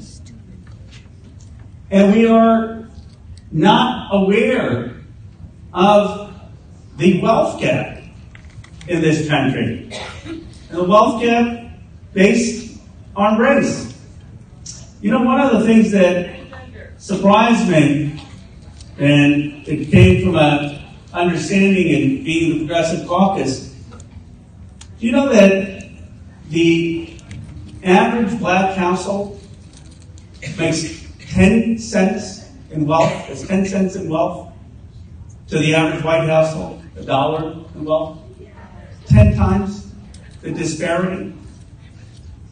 And the average black household that is has a college graduate still makes less than an average white household that doesn't have a college graduate, we still have a long way to go on issues of race in this country.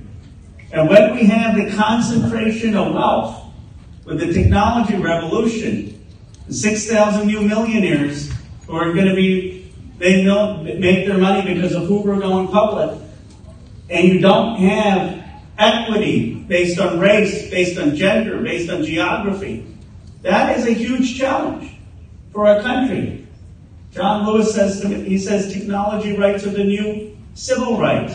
We have to democratize access to the production of wealth and give more people a chance to participate in this economy to move towards greater equity.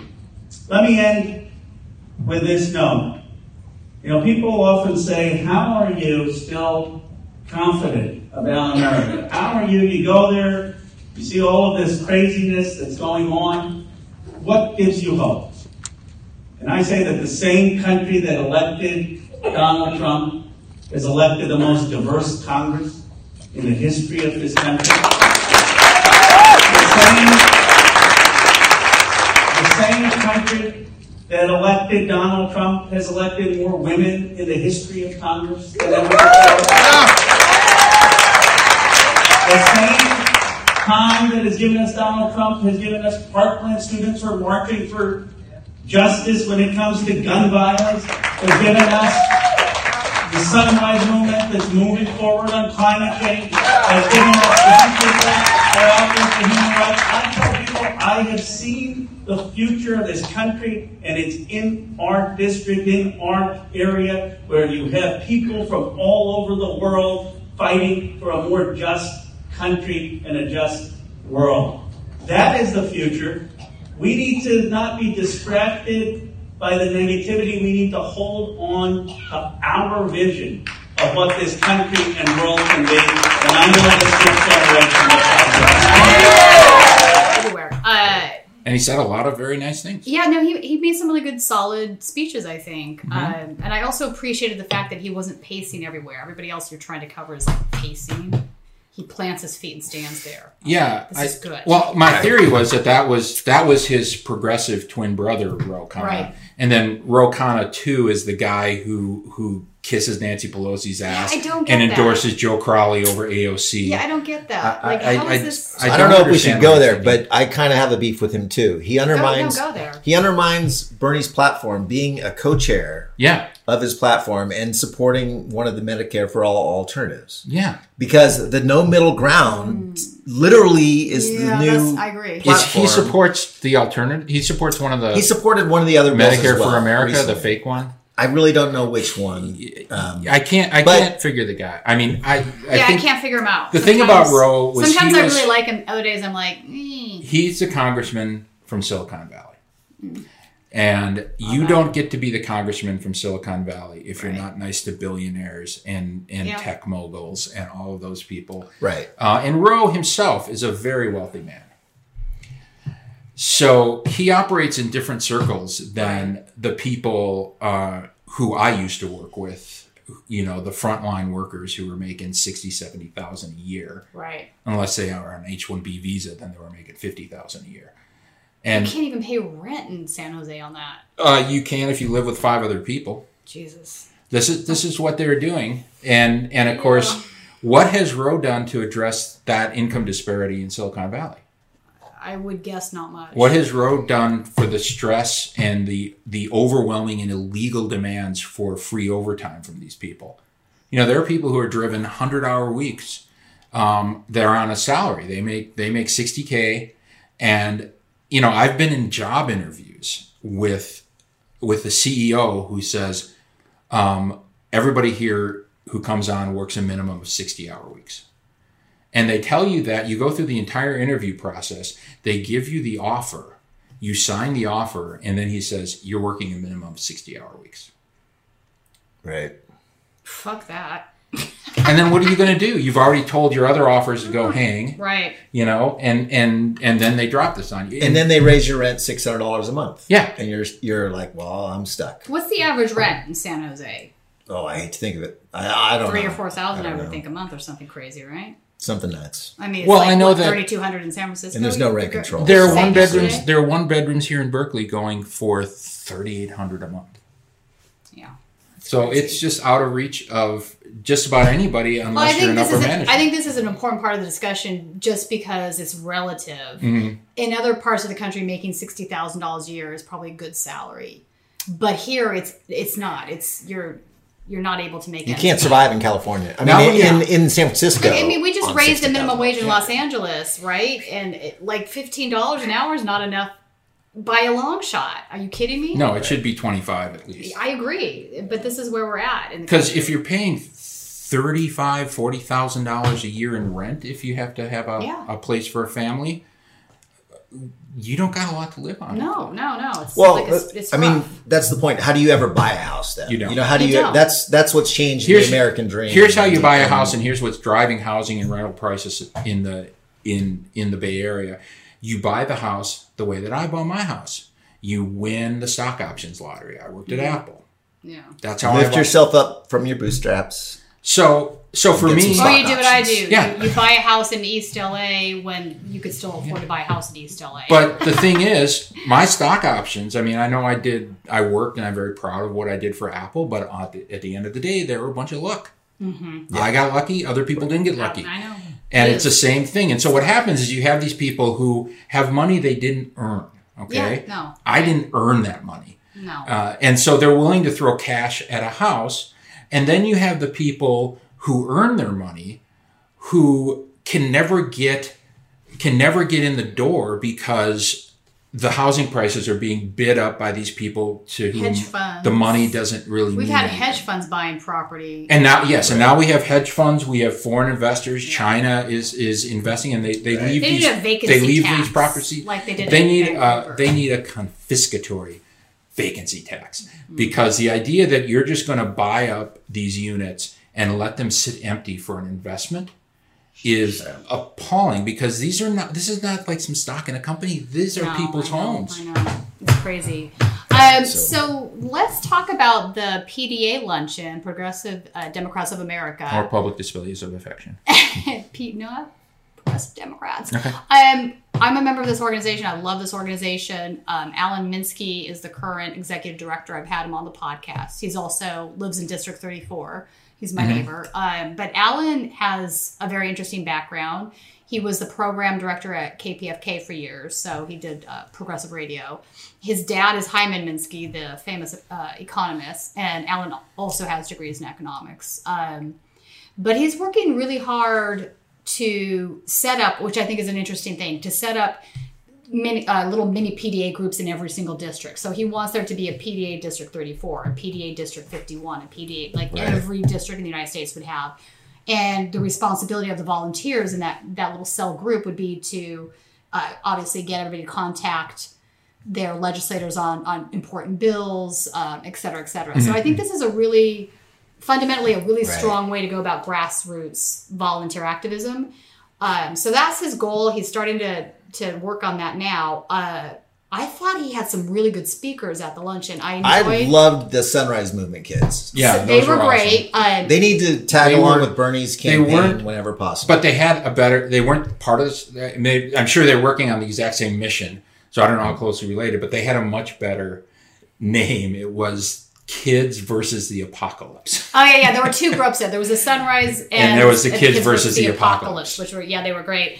I thought Pamela Price was fantastic. What a fireball! It- right? yeah, if if anybody out there wants to find like the next star in the progressive movement, Pamela look up Pamela Price. She ran for mm-hmm. Attorney General or District Attorney District of Attorney. Oakland. Yeah. Uh, and she would have Should have been- won last time. She should have won last time. She, this would have been um, that would have been a massive game changer in the state Yeah, for she- criminal justice. She's one of these Another radical- black woman not supported by the Democratic Party. Of course. Yeah, She was one of she's one of these radical uh, district attorneys. She would have been um, that is not uh, you know chums She's with the a- yeah, cops. The anti-Kamala Harris. Who's she's the anti Kamala Harris. She's a civil rights. Um, she's like the guy in Philadelphia who I really respect. Thank you. It's my honor to be here today. I was asked to talk about sexual harassment. I joined the first lawsuit for sexual harassment under Title IX in 1977. So it's been an issue that I have been active in for a long time. Today, what is ironic to me, and I, I'm happy to talk about sexual harassment. I can talk about a lot of things, criminal justice reform. I'm so happy Chesa is here. Uh, but I'm happy to talk about this issue because right now, as we are about to go, those of us who are delegates, we're getting ready to go vote. Yes! Right. That's right. We're going to vote in an election that should really not be happening, right? My view is that San all those Francisco, people who Pamela voted Price is from Eric Oakland. Bauman in the first place should have been apologizing to Kennedy. Not only are they not apologizing to her, but they went and found a surrogate for Eric and brought him to us. So I have a real problem with the Democratic Party and the way in which it is choosing to respond to what appears to be a climate of sexual predatory behavior, and let's just call it what it is. Okay. I mean, I didn't know much about Eric Bauman. I certainly didn't know about sexual assaults and sexual harassment and all the things that were going on inside the Los Angeles Democratic Party or inside the structure, the leadership of the Democratic Party. I didn't know, but a lot of people did know. Uh-huh. A lot of people did know. And a lot of people knew, I could tell he's a bully, y'all. And I don't like bullies. That's Susan Harmon. I don't like bullies. People should have known that if you knew he was a bully, you knew what he was doing. But you still supported him. You still supported him because you didn't want to support a black woman taking charge of this party. I have a problem with that. So today, the party is now facing three lawsuits, and I want to tell you a little bit about those because we're going to pay some millions of dollars. She's right. I've been suing. I was blessed to graduate from law school and then to be able to live my making because I got to sue people for sexual harassment. the first case was filed in January of 2019 by Kate Ely, uh, Early, and, uh, and several other plaintiffs and they alleged that Eric Bauman was engaged in sexual harassment. That second case was filed in April of 2019 by Eric Bauman's longtime assistant out of the LA Democratic Party. And he said that Eric Bauman sexually assaulted him at least three times. The third case was filed by staffers out of the Sacramento office. And they said that Eric Bauman engaged in sexual harassment, sexual assault, discrimination, race discrimination, and retaliation. Those are three cases that are now pending in the courts across this state, for which the California Democratic Party, I can tell you as a civil rights lawyer, is going to pay. Yes. We are going to pay. But I also want to call out as well the, the courage of Kate Early, who came out and broke the silence in January, and then turned around in March and broke another uh, bit of information that is so important, and I want to highlight that. In March, she dropped out of the case.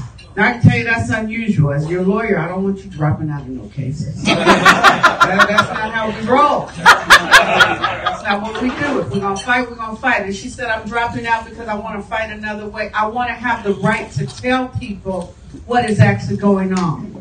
And what she called out is that we, as a California Democratic Party, are employing a particular law firm that defends employers against discrimination, harassment, and retaliation cases. Our dues, our, our any money that we give to the CDP, any money that we give to our elected officials, who then turn around and give it to the CDP, if y'all don't know, follow the money. That money is going to be used to hire and pay a law firm called Delfino Madden out of Sacramento. And they say on their website, our attorneys regularly appear in state and federal court to defend employers against all types of employment litigation, including discrimination, harassment, retaliation, breach of contract, wrongful termination, whistleblower, wage and hour, and packet claims.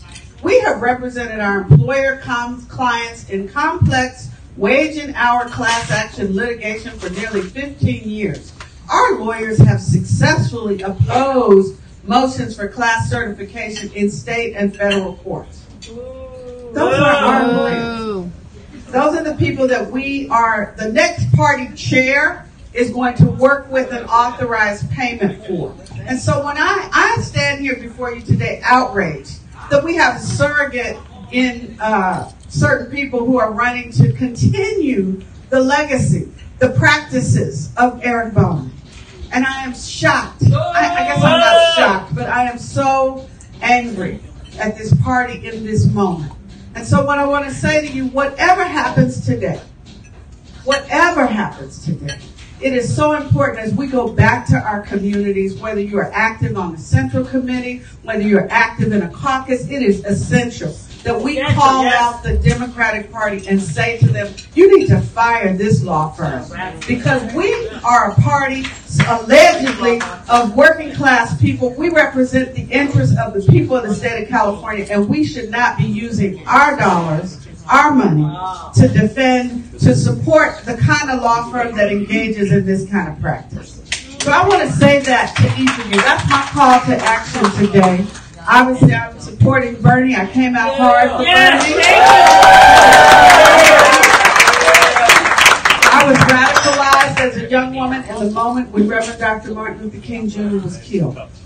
And for me, from that instant till now, it has been about fighting for human rights, for civil rights, for fighting for all of us to be better than we are. And that's where we are now. This Democratic Party is got some real issues, and I agree with what Alan was saying. We we it's got some real issues. And there are days I'm on the Central Committee. I can tell you there are days that I leave that Central Committee meeting. I'm like, I am not coming back here. I'm done with these people. We need you.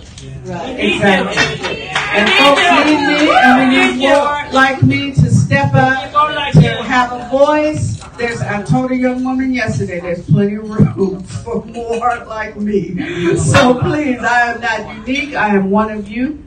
I am honored to be here, and I just ask that we continue to be forthright and bold and to call people out and call it what it is. Yes. Thank you for coming.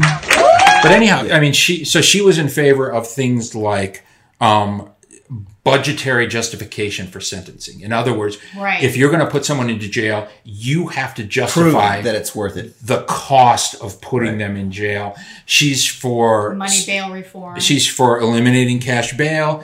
She's for um, she's for eliminating these forced plea bargains Mm-hmm. and giving people giving people opportunity to work outside of going to jail. Right. And of course, this is the thing that should have been happening all the time. It is the thing that happens all the time if you're a white collar criminal. Uh, and Right. and you get all these opportunities, so your life isn't ruined. Right. Uh, but if you have a, a black kid who breaks into a car and steals a laptop, first offense, he's going to do five, ten years. Which is ridiculous. And there, and if even if he wasn't the guy that did it, if they arrested him for it, uh, they he's gonna plea bargain They can make him just plea because he life- can't afford an attorney. He can't afford he can't afford bail, so he'll plea out and he'll Yeah, do I some mean, time. there's kids that are in, in just sitting there without having gone to trial yet, simply because they can't afford to post bail. It's insane. yeah, and Pamela Price, there's It's this is not justice. No. just like every other police department, um, urban police department, the Oakland PD needs a lot of reform, Mm. and someone like Pamela Price would have Would be helpful, yeah. pushed that through.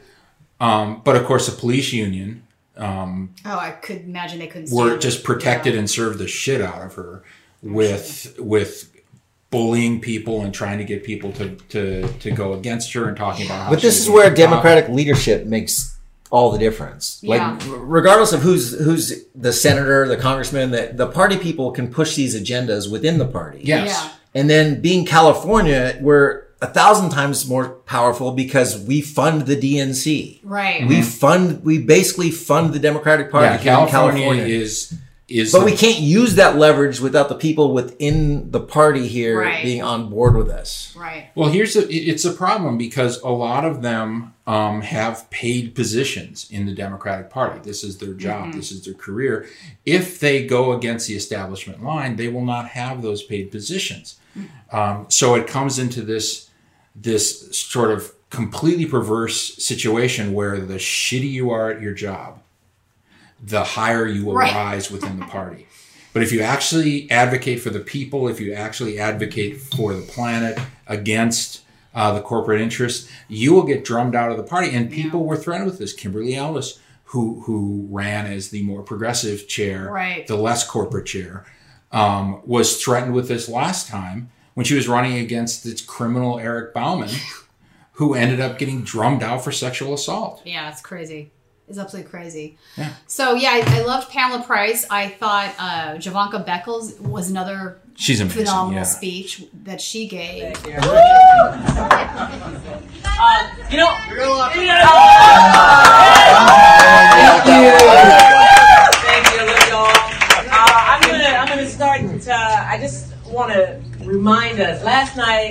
uh, Berniecrats dinner, uh, I had uh, the opportunity, the, pleasure. Uh, oh, I had the pleasure uh, last night of uh, speaking there and talking, and I talked a little bit about why it's so important to have local input, local uh, movement, local organizing, because what we do at the local level does make an impact at the state and then hopefully at the federal levels. And I talked about how in Richmond, uh, you know, we were the first city to bring about the first rent control in 30 years, and now we've got that conversation, right, going on. We were the first uh, to to to uh, to ban uh, pardon, ban the box, which has taken off the question of incarceration, and now it's being taken up at the state. We've seen that, right? And that's a good thing. Uh, but what I neglected to, to mention last night was that we were also one of the first cities in California, along with Oakland. We joined a partnership to look into public banking.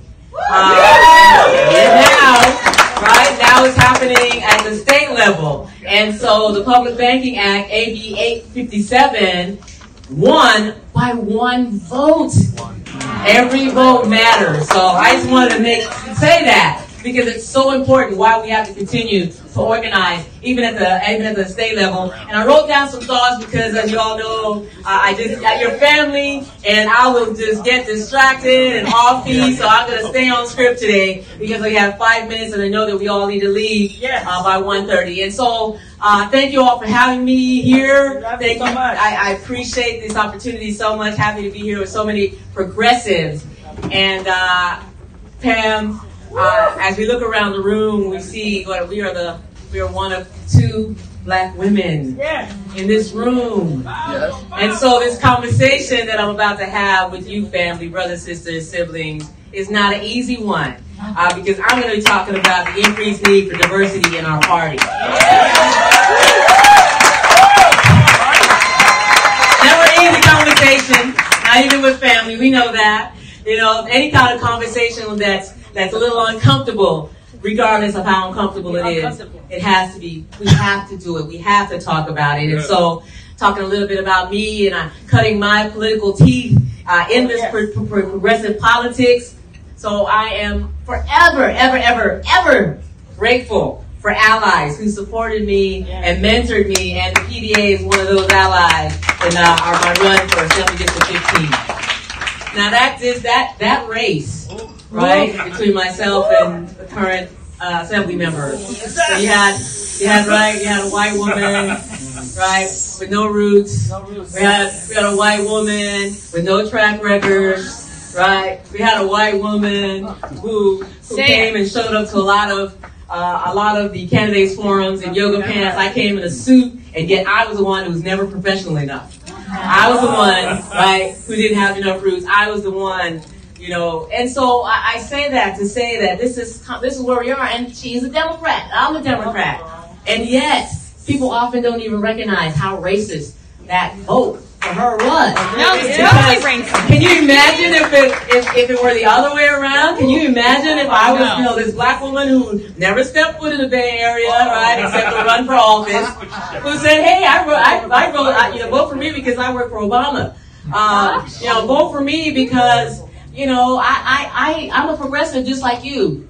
And then there was a white woman who'd been here for 30 years, working directly with the residents as a mental health specialist and children and and, and, and working with incarcerated parents and doing the work and being on the ground. Can you imagine? They would have been like, well, who does this woman think she is to come, right? If it were the other way around. And I say that because people don't recognize just how racist that was. The mailers, the videos, right? Uh, so there I go, going off Keegan. Sorry about that. Uh, but I have to say it because we're talking about a Democrat. These were this was a Democratic race between two Democrats, one with no local experience, one with no experience, one who just came and made a lot of promises. And you know, a black woman would never have been able to win in that situation. And yet here we are, right, with with an elected official who who just came with promises, no track record, no roots, and won. Uh, so I did. I'm grateful for PDA, uh, and I continue though to be overwhelmed by the commitment and of the generosity of progressive activists. I've also also been deeply disappointed by our slow progress to be fully, truly inclusive of others, quote unquote, who, who don't necessarily look like us and sound like us and think the way we do. I like to challenge us. I'd like to challenge us to rethink business as usual. Oh, and see, there we go. And I went off off script. But I do want to say, y'all, I do want to say, y'all, let's let's let's be bold because oftentimes we're we're we're just we're you know we, we say we're radical and we're not radical. We're afraid to have a conversation. We're afraid to have these deep conversations. And I have more to say, but we're out of time. But I, I just uh, I, I, I wish I had more time. But we've had some amazing speakers. I truly am inspired by the young people who came today. It's their future. Let's support them, right? And let's support opportunity for women who look like me to have a voice. in this day. And I think the, we saw both of them at the Our Revolution thing Tina Turner hosted last cycle. Oh, Nina probably. Turner. Uh, sorry, Nina, Tina- Nina Turner. You're here, so I'm like Nina Turner. Uh, yeah. Tina Turner is is Nina and I together. Yes. kind of a scary fusion, but yes. Run. Um, but but they they were both great. Yeah. And it felt like they had the world's support, and they both lost, which is They had the support of the people, of the workers, of of the middle class Right. and poor in the East Bay, which meant it didn't matter. And that's the thing is Because you- the wealthy people- because the wealthy determine Right. The election. Um, you know, and And Jovanka's Buffy Wicks, like a lot of the stuff she did was pretty fucking racist. It's I not like it was pretty fucking racist. Let's just say it outright. Buffy Wicks is a racist. I mean, the, The people who keep our work on her- neighborhoods safe. The people who work on her Lock 'em up. campaign, including our fa- friend Dean of Dublin, are racists. Uh, and they ran a racist campaign against a black woman who had roots in the community. Uh, and there were things where, and Jovanka mentioned this, where she would show up in a suit, in a business suit. Buffy would show up with her kid wearing yoga, Yoga pants, pants, yeah. and and the, It's in the bag. She knew it was in the and the comment afterward would be about how unprofessional Jovanka Beckles Yeah, was. can you believe that? Or no, my favorite thing was not not favorite, but it's appalling. But but this Yeah. really shows you how fucked up the party is. She said that they had one flyer they put out where they darkened her skin. No, not one flyer. I mean, I have the mailer, and I could I can give you the gift that you can put in at this point. But they literally went through and photoshopped Jovanka's face to make her skin darker while they What talked the about fuck? while they talked about how angry she was. How lazy she was, how unintelligent she was, how All the dog incompetent she whistles. was. All the dog whistles. It, it's not. It's not a. That's and the this old isn't fucking people can hear Berkeley. that. This is Berkeley for fuck's Yeah. sake. Well, it was Berkeley, it was Oakland, it was Richmond. I mean, it was it was all the places where the the working people But people doesn't Buffy live. live here in Berkeley? Or am I wrong on that? I think she does, but I don't care. I mean, she's in she's This in the is- district. Hey, buddy, this is your town. She lived in the district for under two years when she ran. She's never been in this district. Jovanka grew up here. She's a mental She's health expert. Yeah. yeah, and, and and Buffy came in. David Axelrod was tweeting endorsements. Obama endorsed them. And what happened was That she ran. gross. That is really gross. She ran an overtly racist, Obama- overtly classist he- campaign. Yeah, how could he endorse Buffy? How? Axelrod? No, Obama. How could he drone bomb children? What do you All right, think fair this guy is? I know. I just, you know, it's just painful. Yeah. I'm, I'm not. you still have I'm still that not old over it. I have 2008 feeling. We all do. We all felt good that Obama got elected, and I was like, you know, you do that degrading process afterwards, where it's well, we have to hold his feet to the fire. It's like, god damn it, just do your fucking job. Yeah. Yeah. Very upsetting. Um, Deep breath. Deep breath, right? Then we also heard from um, a couple of candidates. Another one that's running for DA. It is my honor and my privilege to introduce somebody who's becoming a very good friend of mine because I think I've seen him every night this past week. Chesa Boudin is a public defender running for DA. He is part of a movement across the country for people to ask for real justice. He is the people's choice, and he is the only progressive in the race. Boudin.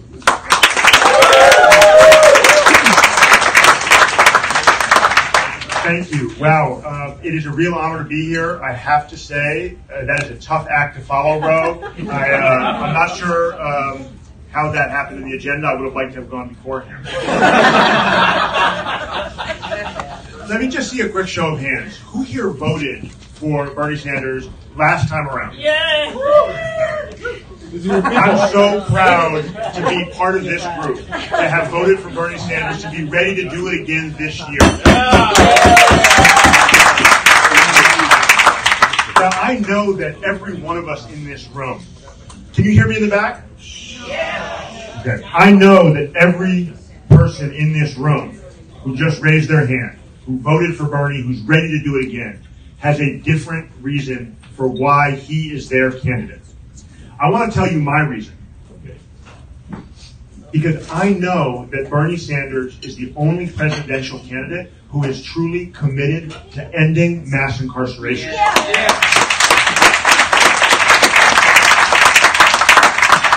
And those two words, mass incarceration, those are words that we hear every day. What do they mean? Mass incarceration means that the United States is a country that incarcerates the most people of any country in the world. It means we incarcerate 25% of the world's prison population. Shame. It means that in a place like San Francisco, where the population is 4% African American, more than 50% of the jail is African American. Oh, Shame, shame. Mass incarceration also means something very personal to me. Mass incarceration means that in this country, more than 50% of the population has an immediate family member that is either incarcerated today or was previously incarcerated. I'm one of the majority. When I was in diapers, my parents left me at the babysitter, and they never came home. My mother served 22 years in prison. My father may never get out. Now, growing up, for me, and to this day, mass incarceration means the sound of steel gates closing behind me every time I say goodbye to my father. It means every single phone conversation that I've ever had with him, including the one I had this morning, is recorded by the Department of Corrections. It means that the invisible ink that guard stamps on my hand when I go into the prison is my passport back to freedom while he's getting strip searched by those same guards. We can do better.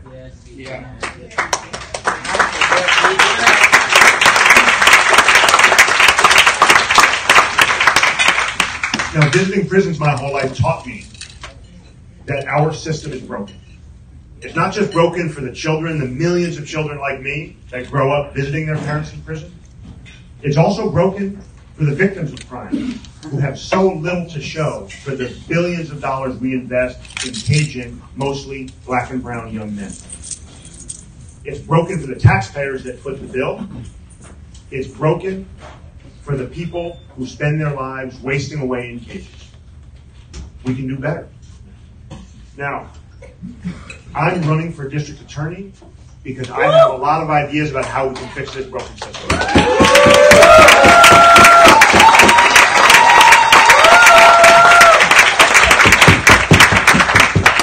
I've been working on criminal justice reform since before those were popular things to talk about, right? You talk about all the so-called progressives in the race, Okay. whether it's the local level, whether it's the national level, we know there are not that many true progressives.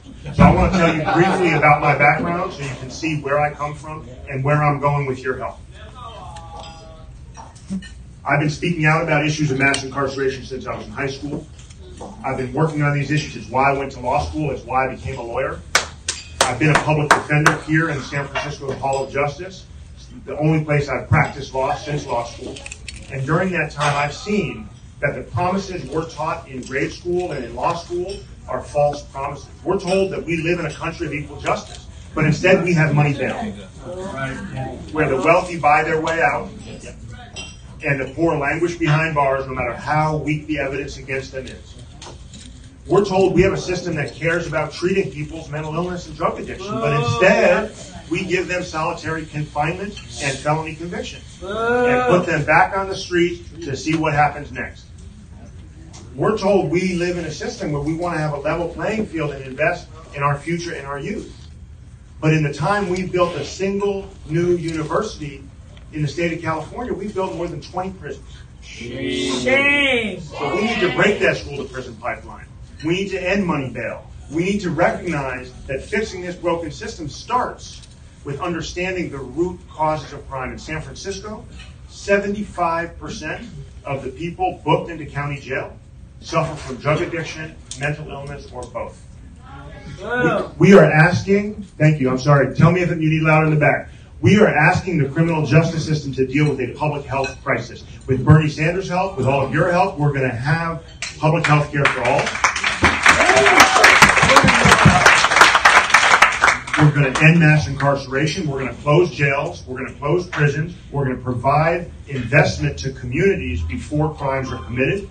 And we're going to give victims a voice through restorative justice programs.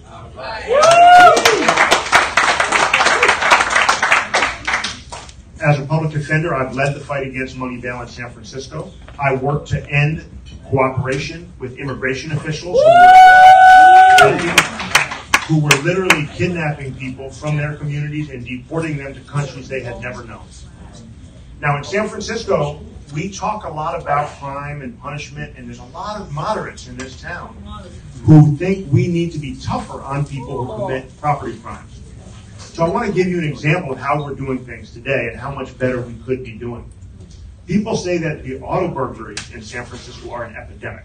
They say that the 30,000 auto burglaries reported in 2018 mean we're not being tough enough on crime. Well, there was a man, African American, of course, in January of this year, who broke a single car window, took a single backpack, and was sentenced to nine years in state prison. And they say we're not tough enough. But you know what didn't happen for the $85,000 a year we as taxpayers are going to spend to incarcerate that young man? What didn't happen is nobody paid to fix the broken window. What about victims' rights? What about actually healing the harm that crime causes instead of perpetuating a cycle of mass incarceration? We can do better.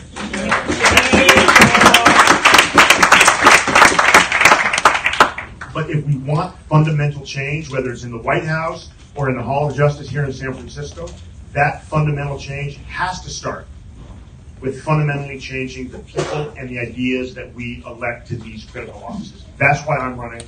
That's why I'm proud to have PDA San Francisco support. That's why I'm proud to have the Berniecrats in San Francisco support and so many other leaders in the community who are going to work with me and you to end mass incarceration. Thank you so much. He had an interesting speech. He sounded like he was ready to um, also do criminal justice reform, so that was important. Um, I just thought their lineup was pretty solid, and it was a good uh, afternoon of speeches. It it was all the messages we want to hear from the Democratic Party That we're not that we don't hear. And again, like, can I mention what another thing? We were the only press people in that entire room. Yep. Once again, How is that? How is that a thing? How am, is Peter Douche covering this event? I mean, how is my parody account there, and there isn't anyone else who gives a shit about progressive issues? right?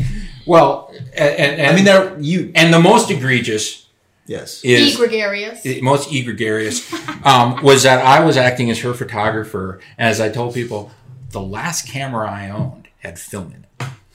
Yeah. So I was just like, ah, how does this work?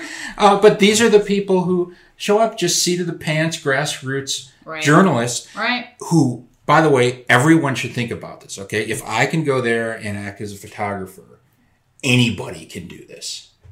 Well, and they should. Technically, you can, but technically, you can't because you won't be able to get a press credential from the party. But Well, make up a news organization. Make up your news organization, get a domain on GoDaddy, and you got press credentials. no, they'll probably say no.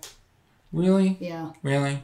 I don't know. maybe I'm wrong, but well, some of the ve- events could have been covered. They could have covered the PDA. They could, yeah. they could have. They choose. They choose. Right. My point It's, is, they and it's choose not like to. we needed press credentials. to We didn't for that. PDA. You just Yeah. had to pay to attend the event. Oh, true that. Yeah, Right. true that. But it's just amazing to me that these things are going on. Really important things that are going on. and Not it's covered. Not covered. Yeah.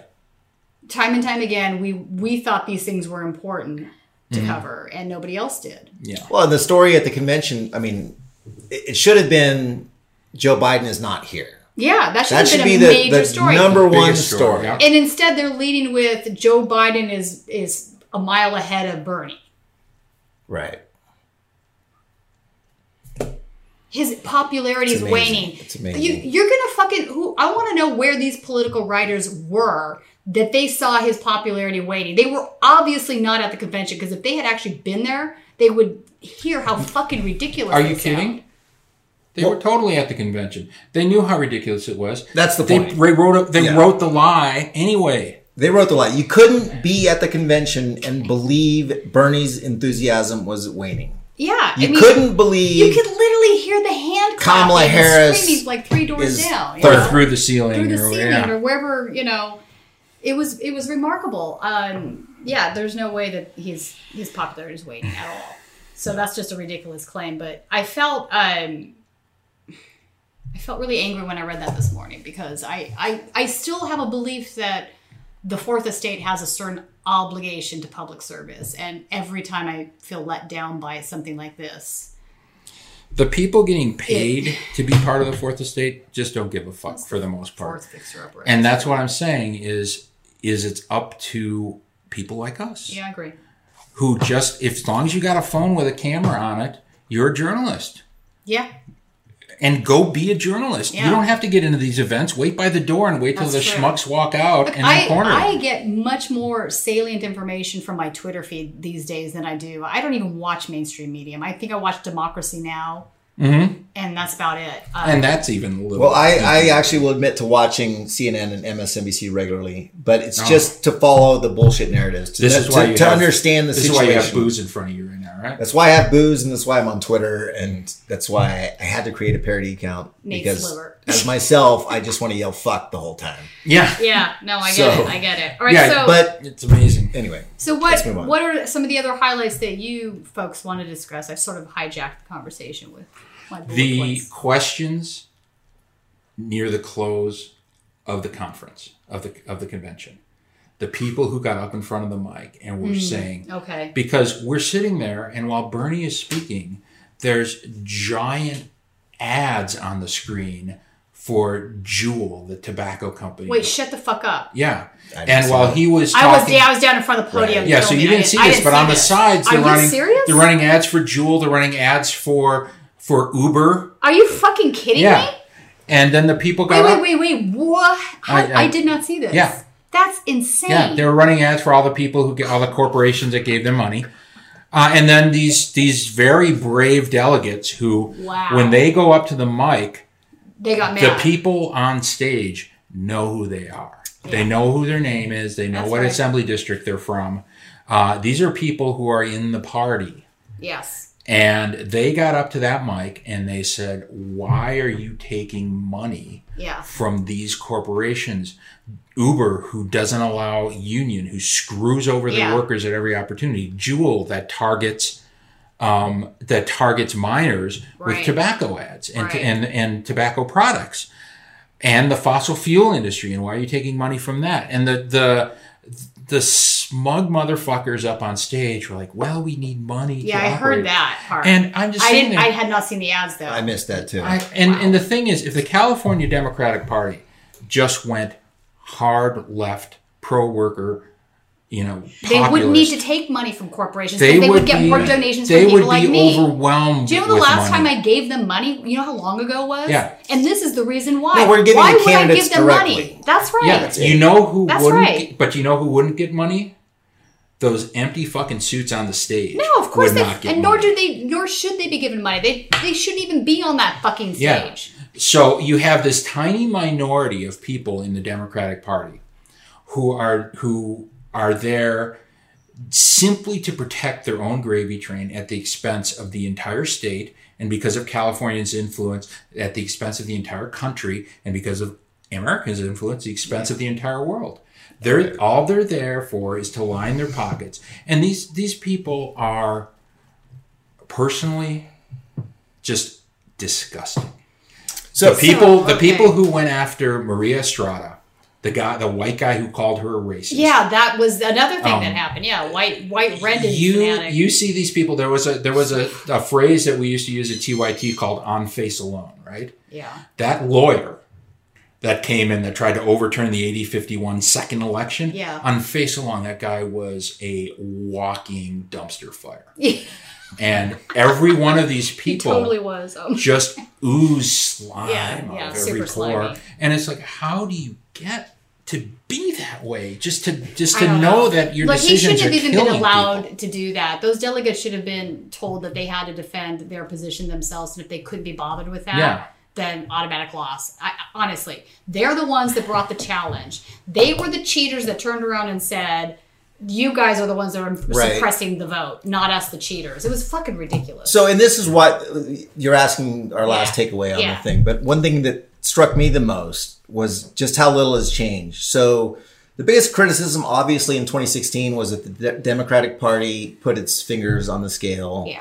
stepped on the scale, jumped on the scale, Jumped on the scale. changed the mathematics in the Brought computers and the scale. with them as they right. So, on so here we are at the Democratic Convention in California, or uh, ADEM, KDEM, whatever. I call it Cadem? Cal. I I, don't call know. it Cal. It's Cadem, but I call it Caldem because people don't understand. People don't know what KDM is. Outside of our world, people go, "What is Cadem?" So- So, if I say Caldem, people know it's Which is Caldem. another, another tiny footnote of how they use jargon to exclude as many people as possible. So I just want to make sure and get this across. So everyone showing up this event uh, for press has to get a lanyard with your press pass, and they were giving out.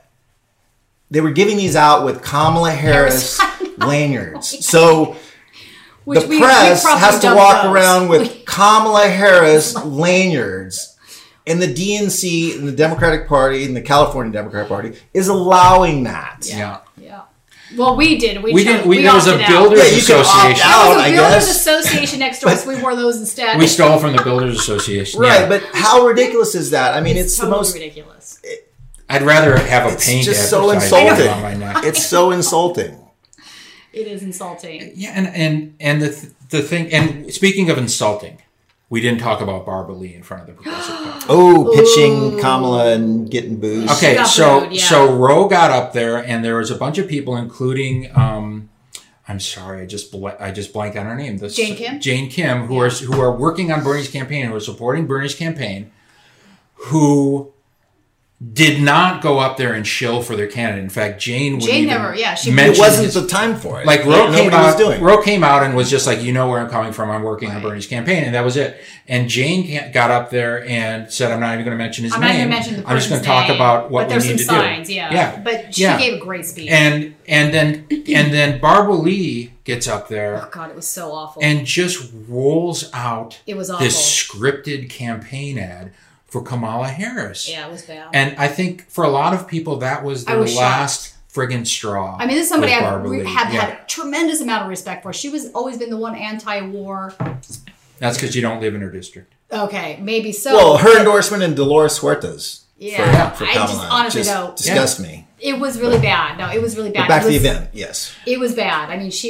It's exactly like she So said. sh- so what happened first? So the was- delegates started getting very upset. Yeah. So what happened first when she started in on this is is is people just stood up and walked out. And it was clearly not an organized thing. Just people stood up, turned their backs, and walked out. And then she just she didn't get the sense of the room. And she, kept, kept going. going, She and called Kamala a progressive. Yeah, and she said she mentioned a lot of Bernie's policies that Kamala is co-opting is and and watering down.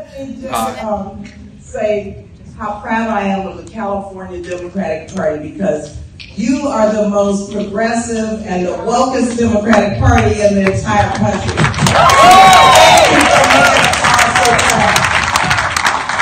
I remember in the last election, I was on the drafting committee for the platform. And I want you to know, so goes the platform for the national government as followed by and led out by California. Because when you look at our national platform, it is very close to what you have put together. And so it is the most progressive platform of any Democratic Party in terms of the entire country, but our national party is becoming more progressive because of you. So thank you very much. So, you know, I am the. I just want to thank Ro for his tremendous leadership and his. You know, Ro has been fighting so hard to stop this humanitarian disaster in Yemen. And he, yeah, give him a round of applause.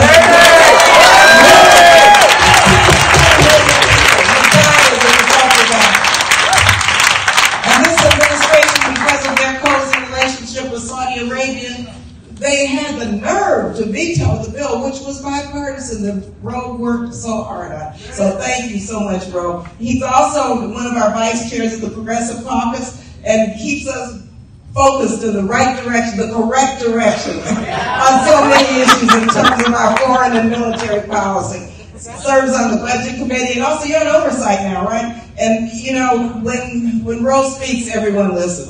And so I'm so glad to see you here, Ro, and thank you again so much for your friendship also.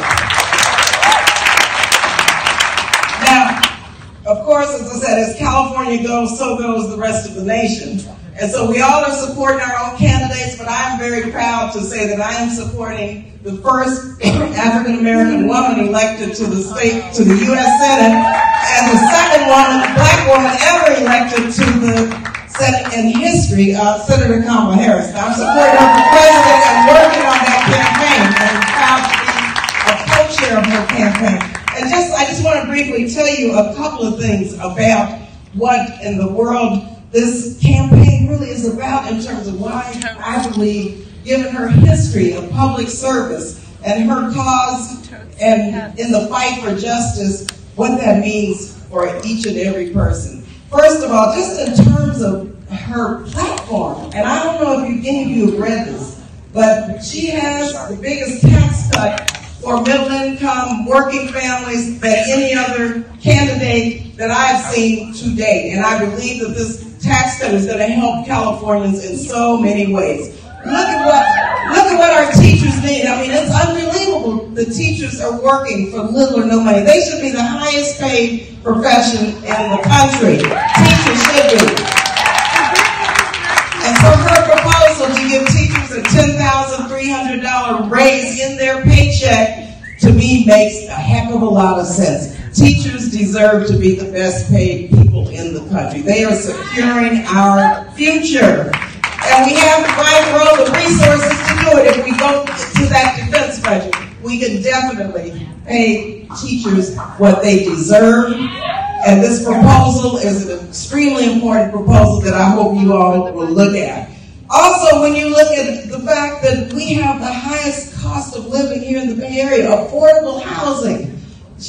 Housing is a basic human right, right? I mean, this is getting to be out of, out of hand. And so her Rent Relief Act will help renters. I have a bill, the Renters Bill of Rights. You know, we've got to focus on how to make sure that renters have safe, secure, and clean housing. Everyone deserves that, right? And we know this in the Bay Area. And so I'm very proud that Senator Harris now is working on this for everyone who needs affordable housing in our communities and in our nation. Medicare for all. You know, we're working hard to preserve the Affordable Care Act, but we've got to have Medicare for all. We've got to have Medicare for all.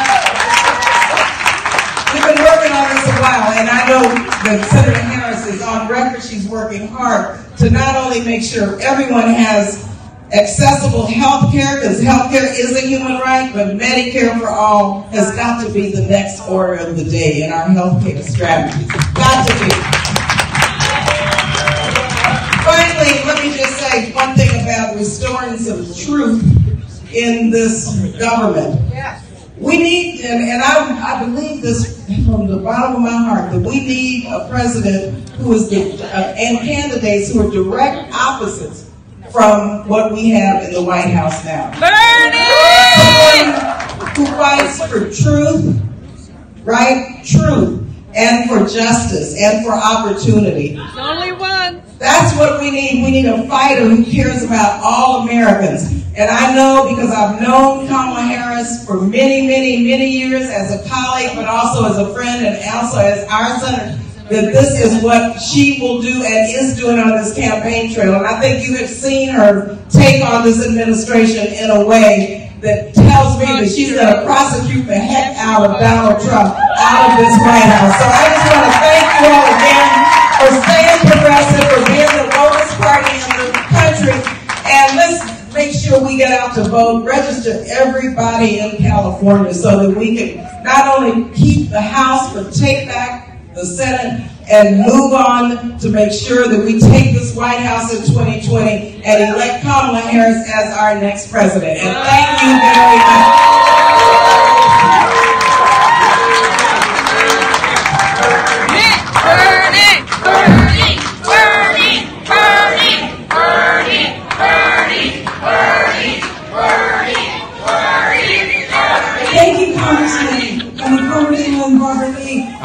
People started booing. People started booing, and they should have. She, I mean, Barbara Lee is, and they were chanting Bernie, Bernie, Bernie too. Yeah. But I don't want to tie that into the booing because Yeah. people booed because the message was terrible. But it the wasn't fact- about, it wasn't the about fact a candidate. is- It was a, it was a it was a twofold thing. It was a the message was terrible, and b why was she there shilling for Kamala? Like everybody else had come in there to give an actual speech about where the party needs to go. What are the progressive issues that the progressive Yeah, caucus right. should be focusing on? Yeah. And she rolls in there, and everybody was excited to hear from. Like it was like, oh yeah, Barbara, she's going to talk to us about.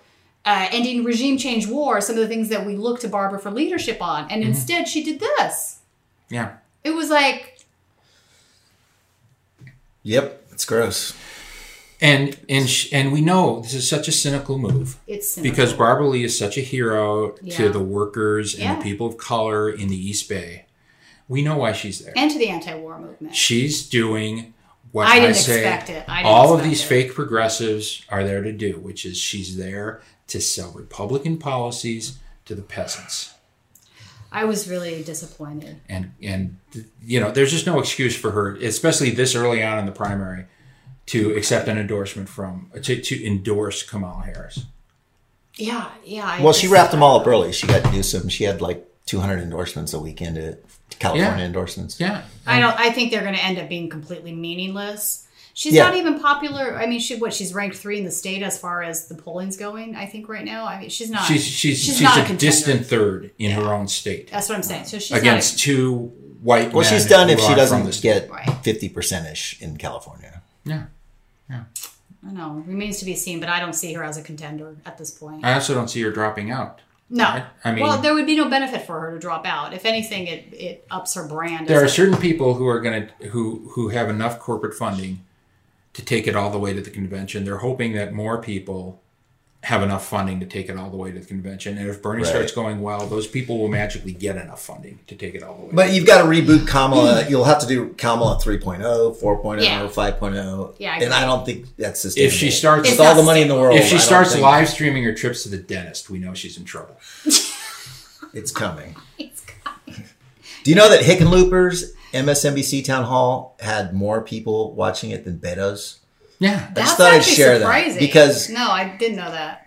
you know that undermines the whole Beto argument. Was that the one where we talked about watching porn with? his Did mother? anybody see Beto this weekend? I, don't know. didn't see the him. Hickenlo- anywhere. Hickenlooper is the guy. I yeah, didn't. I talked about watching porn with his mother. Did Did anyone spot Beto standing on any tables this weekend anywhere? No. No, I think No? we've And we'd see him because he's ten feet tall. I think Yeah. we successfully embarrassed. I didn't see Beto once. Was I didn't in I saw his people.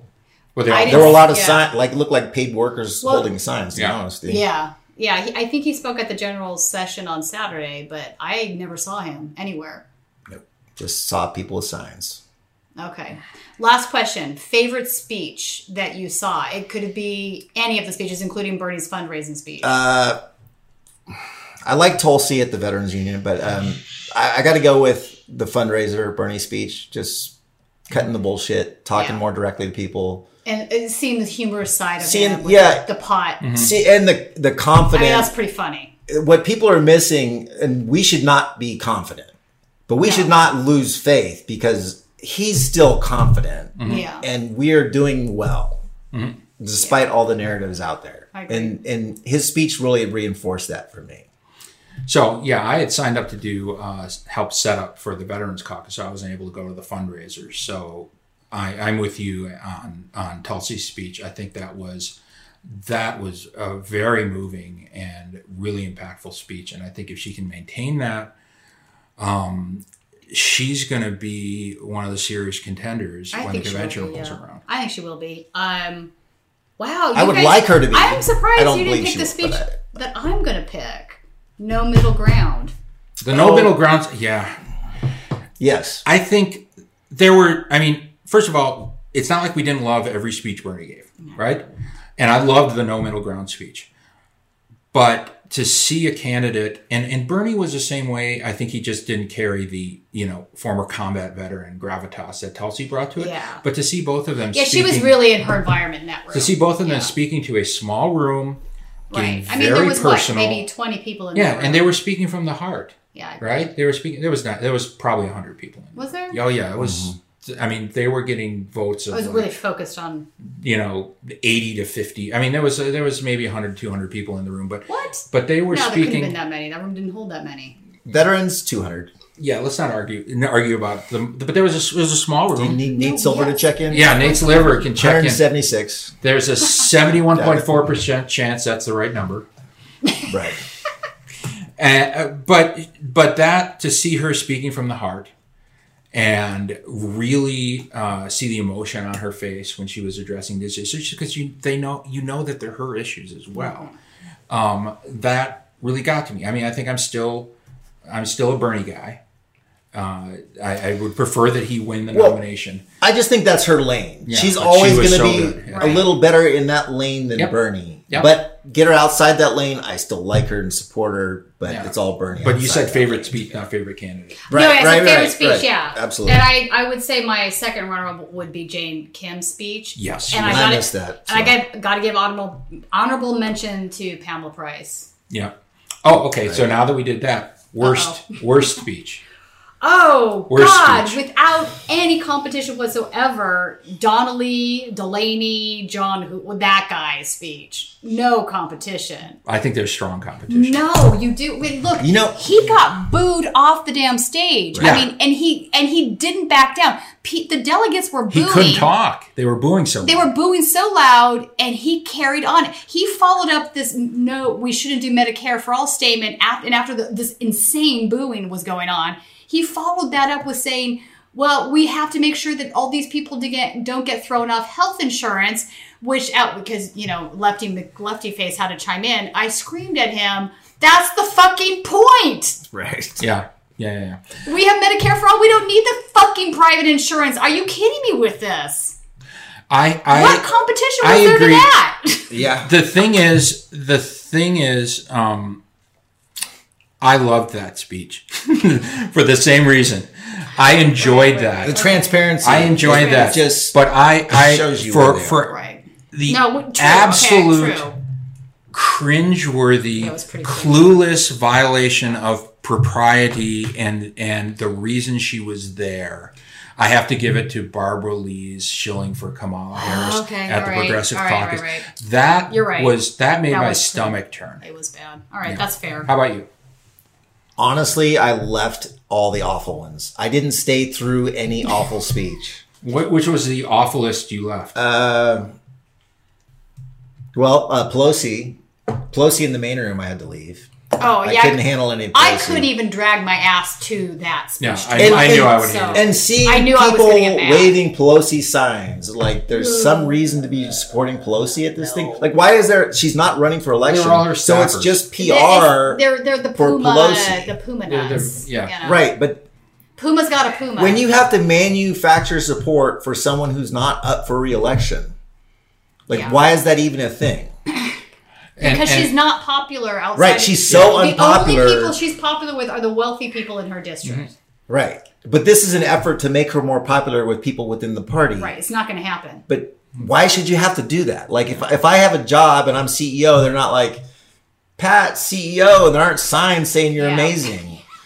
You know, you don't need that. I'm not running for office. I'm not. Yeah.